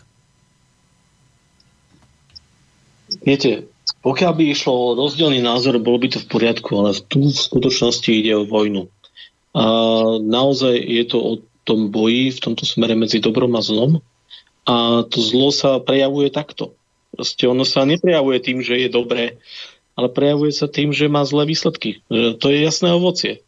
Viete, ak vy, ak vy vlastne v podstate odmietnete to, toho, ktorý dobrý, robí dobro, tak je to zlé. Bodka. To znamená, strany sú jasné. Ako sú, nemôžeme očakávať od tej strany, ktorá presadzuje zlé veci, že sa bude správať dobre alebo slušne. No nespráva sa tak a správa sa tak, ako sa správa. Je to samozrejme diskriminujúce, samozrejme, že je to zlé, ale tam je jasné, že o čo ide vlastne v istambulskom dohovore. Keby išlo o tú pomoc ženám, tak by to nikto nebral nejakým spôsobom, ale ide o presadenie ideológie, ktorá si zobrala za zastierku týrané ženy. Preto tá zastierka je nepodstatná, tak to poviem otvorene. To, to, že niekto pomáha týraným ženám, nemôže byť predsa dôvodom, aby dostával peniaze práve naopak, to je dôvodom, ako ich ešte vysačkovať z tej oblasti, v ktorej robia. No ale viete, ale, ale že vo výsledku na to doplatí tá týraná žena, lebo, lebo ona nedostane možno bývanie, ktoré potrebuje, ale dajú jej tieto feministické organizácie do ruky letáčik nejaký Aha. o istambulskom dohovore. No, alebo, taký, alebo... taký letáčik to je veľmi cenná vec, keď si to zoberiete. Hlavne koľko stojí, keď, si to, keď to tak vidíte. Takže áno, je to tak, ale vždycky pri ideológii trpia nevinní. Veď to je, to je úplne jasné. Do akejkoľvek oblasti sa uh, uh, vlastne táto ideológia rozšíri a je to ako rakovina. Uh, to znamená, že to, tá rakovina proste napadá v zdravé bunky a ničí ich. Bodka. To znamená, že na úkor tých zdravých buniek sa rozširuje ona. A to je, to je presne to. To je bohužiaľ fakt. Doteraz proste pomáhali tyraným ženám, lebo šlo o tyrané ženy. Teraz tá ideológia nie len, že to, že si zobrala za zastierku tyrané ženy, ona vlastne v podstate sa bude na nich priživovať ďalej. Ona bude na nich fungovať týmto spôsobom a, a bude postupovať tak, že nakoniec naozaj tie tyrané ženy to budú mať horšie. Dobre, poďme, poďme už teraz naozaj na tie maily, aby som vás dlho nezdržiaval. Tak uh, teraz budem tak čítať, ako nám uh, prišli teraz najnovšie a pôjdem smerom dozadu. Od Ivana, uh, otázka už dlhší čas sa nemôžem zbaviť dojmu, že medicína zasa fatálne mešká za realitou. Európu, Európou sa šíri pro, prúdko infekčná choroba, ktorú by som pracovne nazval ako skupinový debilizmus, jej príznaky e, sú blúznenie, wilkomens kultúr, multikulty. Neopostihnutí vykazujú správanie podobné Pietruchovým, makrelám. Odkazujem im, aby sa vystrihali, pliesť sa do môjho života, takmer drasticky presadzujem zásadu, škola vyučuje, ale u nás len moja rodina vychováva a tu nepoznám ani brata. Jasné? Pán Chromik, ak idú po vás, znamená to, že vy ste vpredu. Jeďte dál, píše Ivan. A pozývam na hrdý na rodinu. no to ešte spomenieme v závere relácie. Poďme na ďalší mail. Pekný večer praje. Myslím, že svet v posledných desiatich rokoch sa radikálne mení, ako povedala moja matka. Ľudia sú už veľmi rozmaznaní a preto nevedia, čo už so sebou. Vôbec sa neteším na to, v akej spoločnosti budú raz moje deti vyrastať. Ja to už vidím ako pedagóg na mládeži vo veku 15-20 rokov, kde chlapci prestávajú byť chlapcami a dievčatá dievčatami. Súvisí to podľa mňa aj s rodinou situáciou, kde v prípade veľa rozvodov sa stáva mužský a ženský príklad v rodine. Napísal Marian. Chcete k tomu niečo, pán? Nie k tomu to dodať, naozaj je to tak, že naozaj čím ďalej viacej ľudí bude zmetený v rámci svojich rolí, preto lebo bude chýbať ten vzor otca a vlastne deti ani tak veľmi nepočúvajú, čo hovoríme, ale uh, opakujú, čo robíme. A keď tam niekto chýba, keď tam ten otec chýba v tej rodine, tak je to veľká strata pre toho chlapca, hlavne chlapca, ale určite aj pre dievča výrazne preto, lebo napríklad prítomnosť otca v rodine znižuje, znižuje mieru zneužívania dievčat a takisto v podstate zvyšuje ten vek prvého sexuálneho kontaktu. To znamená, že istým spôsobom to dievča je, je ochránené pred nejakým predčasným sexuálnym kontaktom na svoju škodu alebo tehotenstvom. Takže v tomto sme tí, tí otcovia veľmi chýbajú v rodinách. Veľmi. No, teraz taký poloúsmevný, ale to je skôr taký úsmev cez slzy, e, mail od Aleny. Dobrý večer, mne sa rozum krúti z týchto gender teórií. To tým šíriteľom týchto teórií nevadí, že ak odstránia rody medzi ľuďmi, ešte stále zostanú rody medzi zvieratami? Ako to vyriešia v celej prírode? tak sa pýta, že ešte aj s týmto budú musieť nejaký boj zviesť, lebo im tam budú ešte u zvierat rody vyskakovať. Áno, to, tieto zvieratá to sú hrozné niečo, ale to viete, môžete tak opovrhnutím na to pozrieť, na to zviera, že to je len zviera. Ale viete, ten človek, ten to už prekonal túto biologickú podstatu svoju a dospel k vysokému no. vývojovému štádiu. Hej. No, e, ďalší od vláda. Ahojte, z internetu som sa dozvedel, že jeden muž, ktorý bol odsúdený na 10 mesiacov do väzenia za to, že položil nejaký hamburger so slaninou pred mešitu, zomrel vo väzení. Hneď vedľa jeho fotky bola fotka nejakého moslima, ktorý bol súdom oslobodený z obvinenia z pohlavného zneužitia asi 11-ročného dievčaťa, ktoré mal ošahávať, keď ho učil angličtinu so zdôvodnením, že manželka tohto moslima neovláda angličtinu. Takáto realita, ako aj úplne perfídne taktiky našich zákonodarcov, ktoré práve diskutujete, podľa mňa povedú nakoniec k tomu, že jedinou ochranou pred takýmito zákonodarcami, ich zákonmi a ich uplatňovaním bude pre normálnych ľudí zobrať kijak do rúk a rozmlátiť hlavu napríklad ministerke Žitňanskej. Ja nikoho na nič nenavádzam, ja vystríham, kam táto politika určite nakoniec povedie. No, to bol taký veľmi tvrdý mail, len žiaľ, ja sa s tým často u poslucháčov stretávam, že oni, oni aj po takýchto proste informáciách, ktoré sa dozvedajú zo strany politikov, čo vidia, čo sa deje, zo strany rôznych e, organizácií mimovládnych, oni naozaj začínajú byť nahnevaní a mnohým ľuďom sa toto proste nepozdáva. E, možno by som z tohto mailu vydedukoval takú otázku, že či sa naozaj nemôžeme obávať, že, že proste už ľuďom raz po tom napínaní struny prasknú nervy a zoberú tú spravodlivosť takto proste hákom, ako sa hovorí?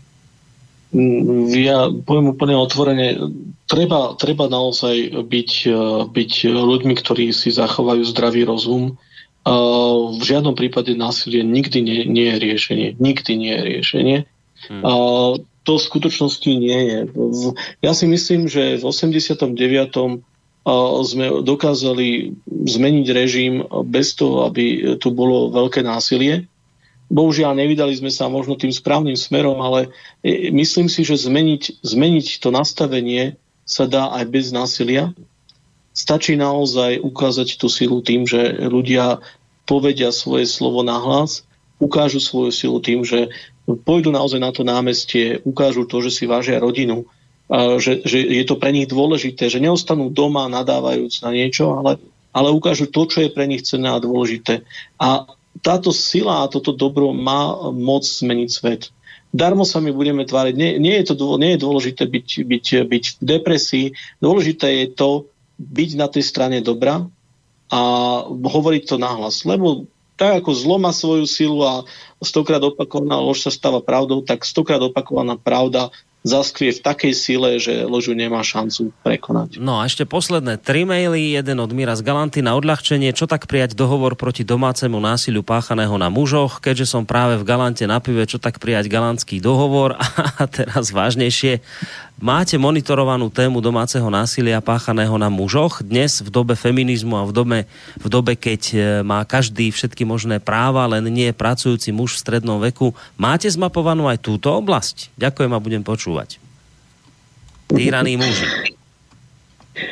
No určite takáto oblasť sa nejakým spôsobom nie je predmetom nejakých veľkých výskumov, lebo to nie je zrovna tá cieľová, cieľová oblasť, cez ktorú sa dá reálne niečo presadiť, ale ja som, myslím si, že, že teraz dúfam, že sa nepomilím, ale ale keď som, keď som hľadal štatistiky, tak uh, v zásade som prekvapil veľmi výrazne aj ľudí na ministerstve uh, zahraničných vecí, keď som im povedal, že najčastejšou obeťou násilia je muž a že, že, teda, že, že čo s tým teda chcú robiť, že či teda tí, tí ľudia nemajú, no, nemajú právo na to, aby sa im poskytla pomoc. Mm. A oni, čo? Akože muž? No áno, muž. Uh, muž je najčastejšou obeťou násilia, dokonca by som to nazval, že to uh, v úvodzovkách môžeme nazvať aj rodovo podmienené násilie, lebo najčastejší páchatelia násilia medzi sebou sú muži. Hej, to znamená, muž spácha násilie na mužovi. Hej? Mm. No a, a môžeme sa Môžeme sa pýtať, že či ten chlap by to isté násilie spáchal na žene. A keď nie, tak v tom prípade zrejme ide o rodovo podmienené násilie. To no, znamená, že, ako to je možné, že na toto sa nemyslelo? Pretože že, že, že je to ten druhý muž. To znamená, že v tomto smere v tomto smere istým spôsobom je, je, je sa potrebné zamyslieť nad týmito obeťami. A samozrejme, existujú aj obete domáceho násilia, kde je, kde je týto obeťou muž. Hej, a stáva sa to a, a aj tejto obeti sa treba poskytnúť pomoc, lebo nie každý muž je, je ten, ktorý proste je na to, hej, sa aby som, to je ten agresívnejší alebo ten, ten násilník. Hmm. No, ešte dva maily. Jeden sa ešte vracia k, k tej téme vatikánskych zmluv, tak to môžeme len tak prebehnúť. Pán Chromik, správne hovoríte, zmluva s Vatikánom bola pod silnou kritikou verejnosti aj médií. Som presvedčený, že ak by bolo na túto tému vyhlásené referendum, tak občania a väčšina by boli zmluvu odmietli, podobne ako by bola odmietnuté rozdelenie ČSFR. Záväzok nášho parlamentu je preto sporný a sporným zostane. Osobne by som onen záväzok zrušil. Každú zmluvu je možné zrušiť. Vatikán nemá štatút klasického štátu. Je to náboženský subjekt, ktorým robiť zmluvy podobného druhu, ako sa urobila, považujem neštandardný postup a viac škodlivý ako užitočný, napísal Laco. Neviem, či k tomu chcete niečo, lebo toto, to som len ja v úvode vyťahol, ale nie je to téma našej dnešnej relácie, takže ak necítite tu sa, potrebu? Tu, tu, sa asi, tu sa asi nezhodneme preto, lebo za vatikánske zmluvy zahlasoval asi o, skoro každý v parlamente, to znamená, že asi s najväčšou väčšinou bola vatikánska zmluva prijatá, ale zmluvy so Svetou stolicou sú vecou, boli vecou a vždy vecou takého e, dosť vysokej prestíže. Ono, ako, ako samozrejme každý do toho vnáša svoj osobný prístup k církvi ako takej, a nie je pochybnosti, že, že Vatikán alebo Sveta stolica je subjektom medzinárodného práva a že je to štát. E, to, to, to určite takéto pochybnosti a, m, tu neexistujú. To by som ako právnik už vyslovene len odborne povedal, že v tomto smere nie, ale ale tieto zmluvy so Svetou stolicou sú napríklad dôležitými stabilizačnými prvkami, ktorými sa prejavuje nejaký záväzok ochrany e, náboženských práv. Hej. Mhm. A v rámci štátu je to istým spôsobom taký lakmusový papierik pred totalitou, lebo ako prvé vlastne padajú e, tieto práva, náboženské práva. To znamená, že, že keď si zoberiete napríklad prvá Slovenska, prvý slovenský štát počas vojny nemal uzatvorenú zmluvu so Svetou stolicou, hoci sa o ňu veľmi snažil. To znamená, ponúkal uzatvorenie zmluvy a tak ďalej, ale Sveta stolica v tomto smere nereagovala pozitívne, lebo povedala, že treba počkať, ako sa situácia vyvinie, či ten štát bude uh, skutočne prežije, uh, lebo boli vojnové časy a zmluvy by sa nemali uzatvárať v čase vojny a tak ďalej. Napriek snahe slovenského štátu za, prvé, teda za, za, za vojny sa Sveta stolica nechcela uzavrieť takúto zmluvu. A tu v zásade naozaj tie stabilizované štáty, tak je to viac vecou prestíže, tak to poviem úplne otvorene. A znamená to ako keby taký lakmusový papier, že tá, ten štát sa radí k takým, povedal by som, k tým, k tým, k tým štátom, ktoré, ktoré majú štandardizované vzťahy. Napríklad v rámci diplomácie dojenom diplomatického zboru, to znamená tým prvým v rámci diplomatického zboru je je, je v, zmysle, v zmysle zásady vždycky vatikánsky nuncius. Mm. To znamená, to, to, sú, to sú proste diplomatické výsady, ktoré, to znamená prvým z diplomatického dvora je tento. To, to, to sú proste veci, ktoré, ktoré sú rešpektované uh, a v tomto smere uh, netreba to podceňovať. Hej, ale do tohto nemusíme nejak už zachádzať, lebo toto ani nie je téma dnešnej relácie, mm. aj keď teda priznávam, že ja som to vyťahol. No a posledný mail od uh, Láca. Ide ma poraziť, keď počúvam takéto informácie, aké tu dnes hovoríte. Pán Chromík, eh, dá sa s týmto ešte niečo robiť? Dá sa táto nenormálnosť ešte nejakým spôsobom zvrátiť? Ale určite áno, samozrejme. Keby sme tu nádej nemali, tak nerobíme nič, ale, ale v každom prípade, že sa všetko sa vždy dá zvrátiť. Vždy sa dá všetko zvrátiť. Ide o to, že lepšie je to neprijať, ako to potom zvracať. Takže náš cieľ je neprijať to a, a odstúpiť od toho, hoci je to podpísané, ale ešte nie je to ratifikované. To znamená, že Samozrejme, že vždycky sa lepšie vracia z kratšej cesty, keď sa človek vydá nesprávnym smerom, nie? Tak, tak, tak. No a ešte, ešte tú akciu na záver, čo ste vravili hneď v úvode relácie, toto ešte raz povedzte, ak niekto nezachytil, čo to bude, kedy to bude, kde to bude?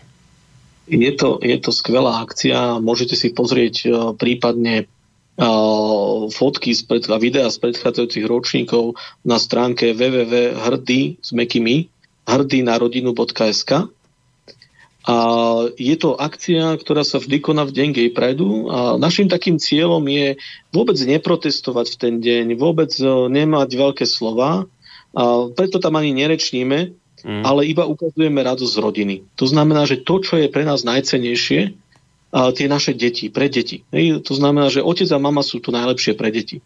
Máme červené trička a prechádzame od parlamentu na hlavné námestie, kde nám zahra skupina Katarzik a bude, potom tam bude taký program pre deti z divadielko Makile, kde budú vlastne v podstate deti sa hrať tak interaktívne a tak ďalej. A cieľom je vlastne v ten deň Gay Pride, kedy sa vlastne presadzujú tie názory, ktoré, ktoré nepovažujeme za správne, ukázať to, čo je najcennejšie. To, čo, čím je vlastne, prečo je manželstvo vynimočné a prečo je rodina úžasná a vynimočná. A to je pre naše deti. Preto, lebo jedine zo spojenia muža a ženy vznikne tak úžasná vec, taký zázrak, ktorým je dieťa to proste neexistuje iný vzťah, z ktorého by to mohlo vzniknúť táto, toto najväčšie dielo človeka, keď to nazveme. Žiadne cheopsové pyramidy, ale, ale to, že máme možnosť že môžeme sa podielať na stvorení človeka, nového človeka, úplne jedinečného. A tým je vlastne to manželstvo a to, čo je, čo mu dávame, to najcenejšie. A to dieťa si zaslúži aj otca, aj mamu.